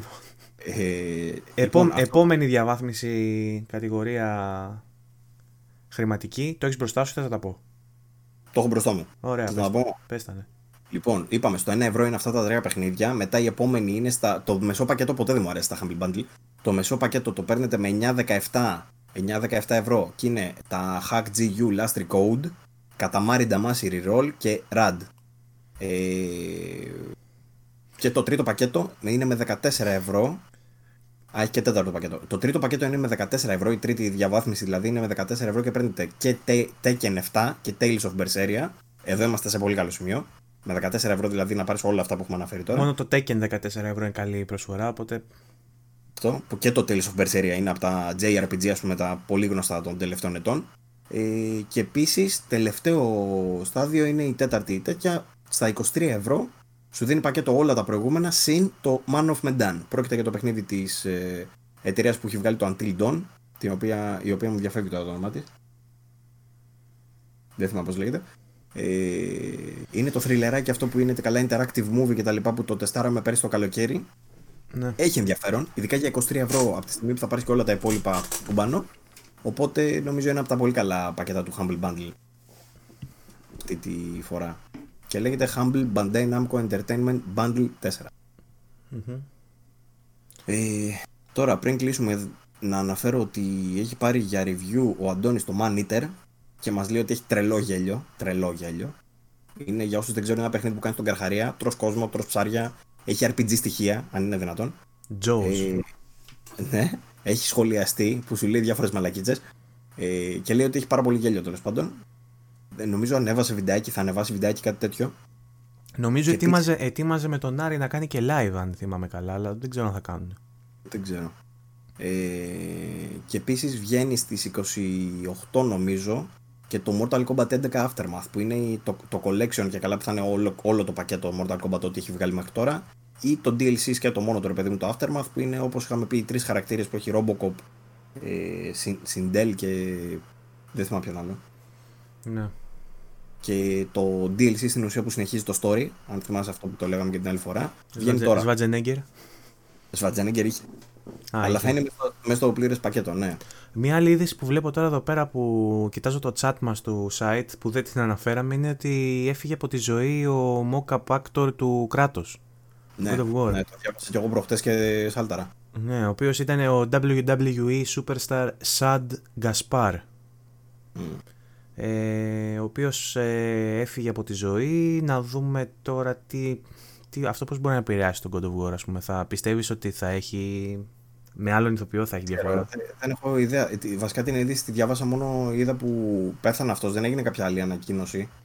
Ε, ήταν λέει για να, σωθ, για να σώσει το γιο του. Ε, κάνανε μαζί σερφ με το γιο του και θέλει να σώσει το γιο του και λέει ακόμα και τελευταίες του λέξεις ήταν Σας παρακαλώ, σώστε το γιο μου, κάτι τέτοιο.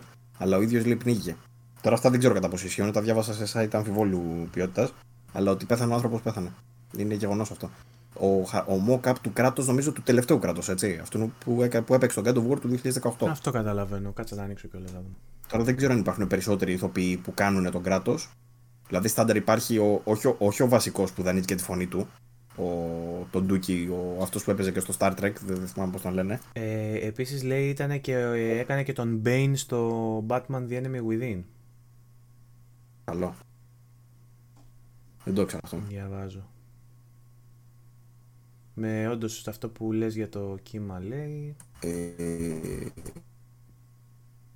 Και είναι για το God of War γιατί γράφει, γράφεις, γράφεις και το God of War οπότε προφανώς είναι για το, για το τελευταίο που κυκλοφόρησε.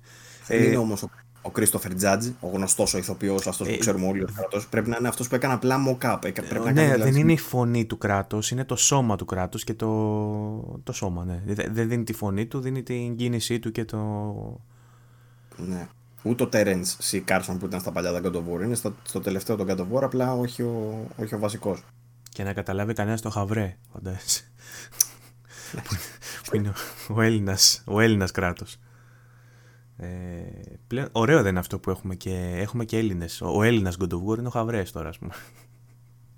Σημαντικό πολύ. Ε, για να δούμε. να, να, να δούμε και στο Last of Us πώς θα τα πάει με τα γλώτης. Έχω αγωνία.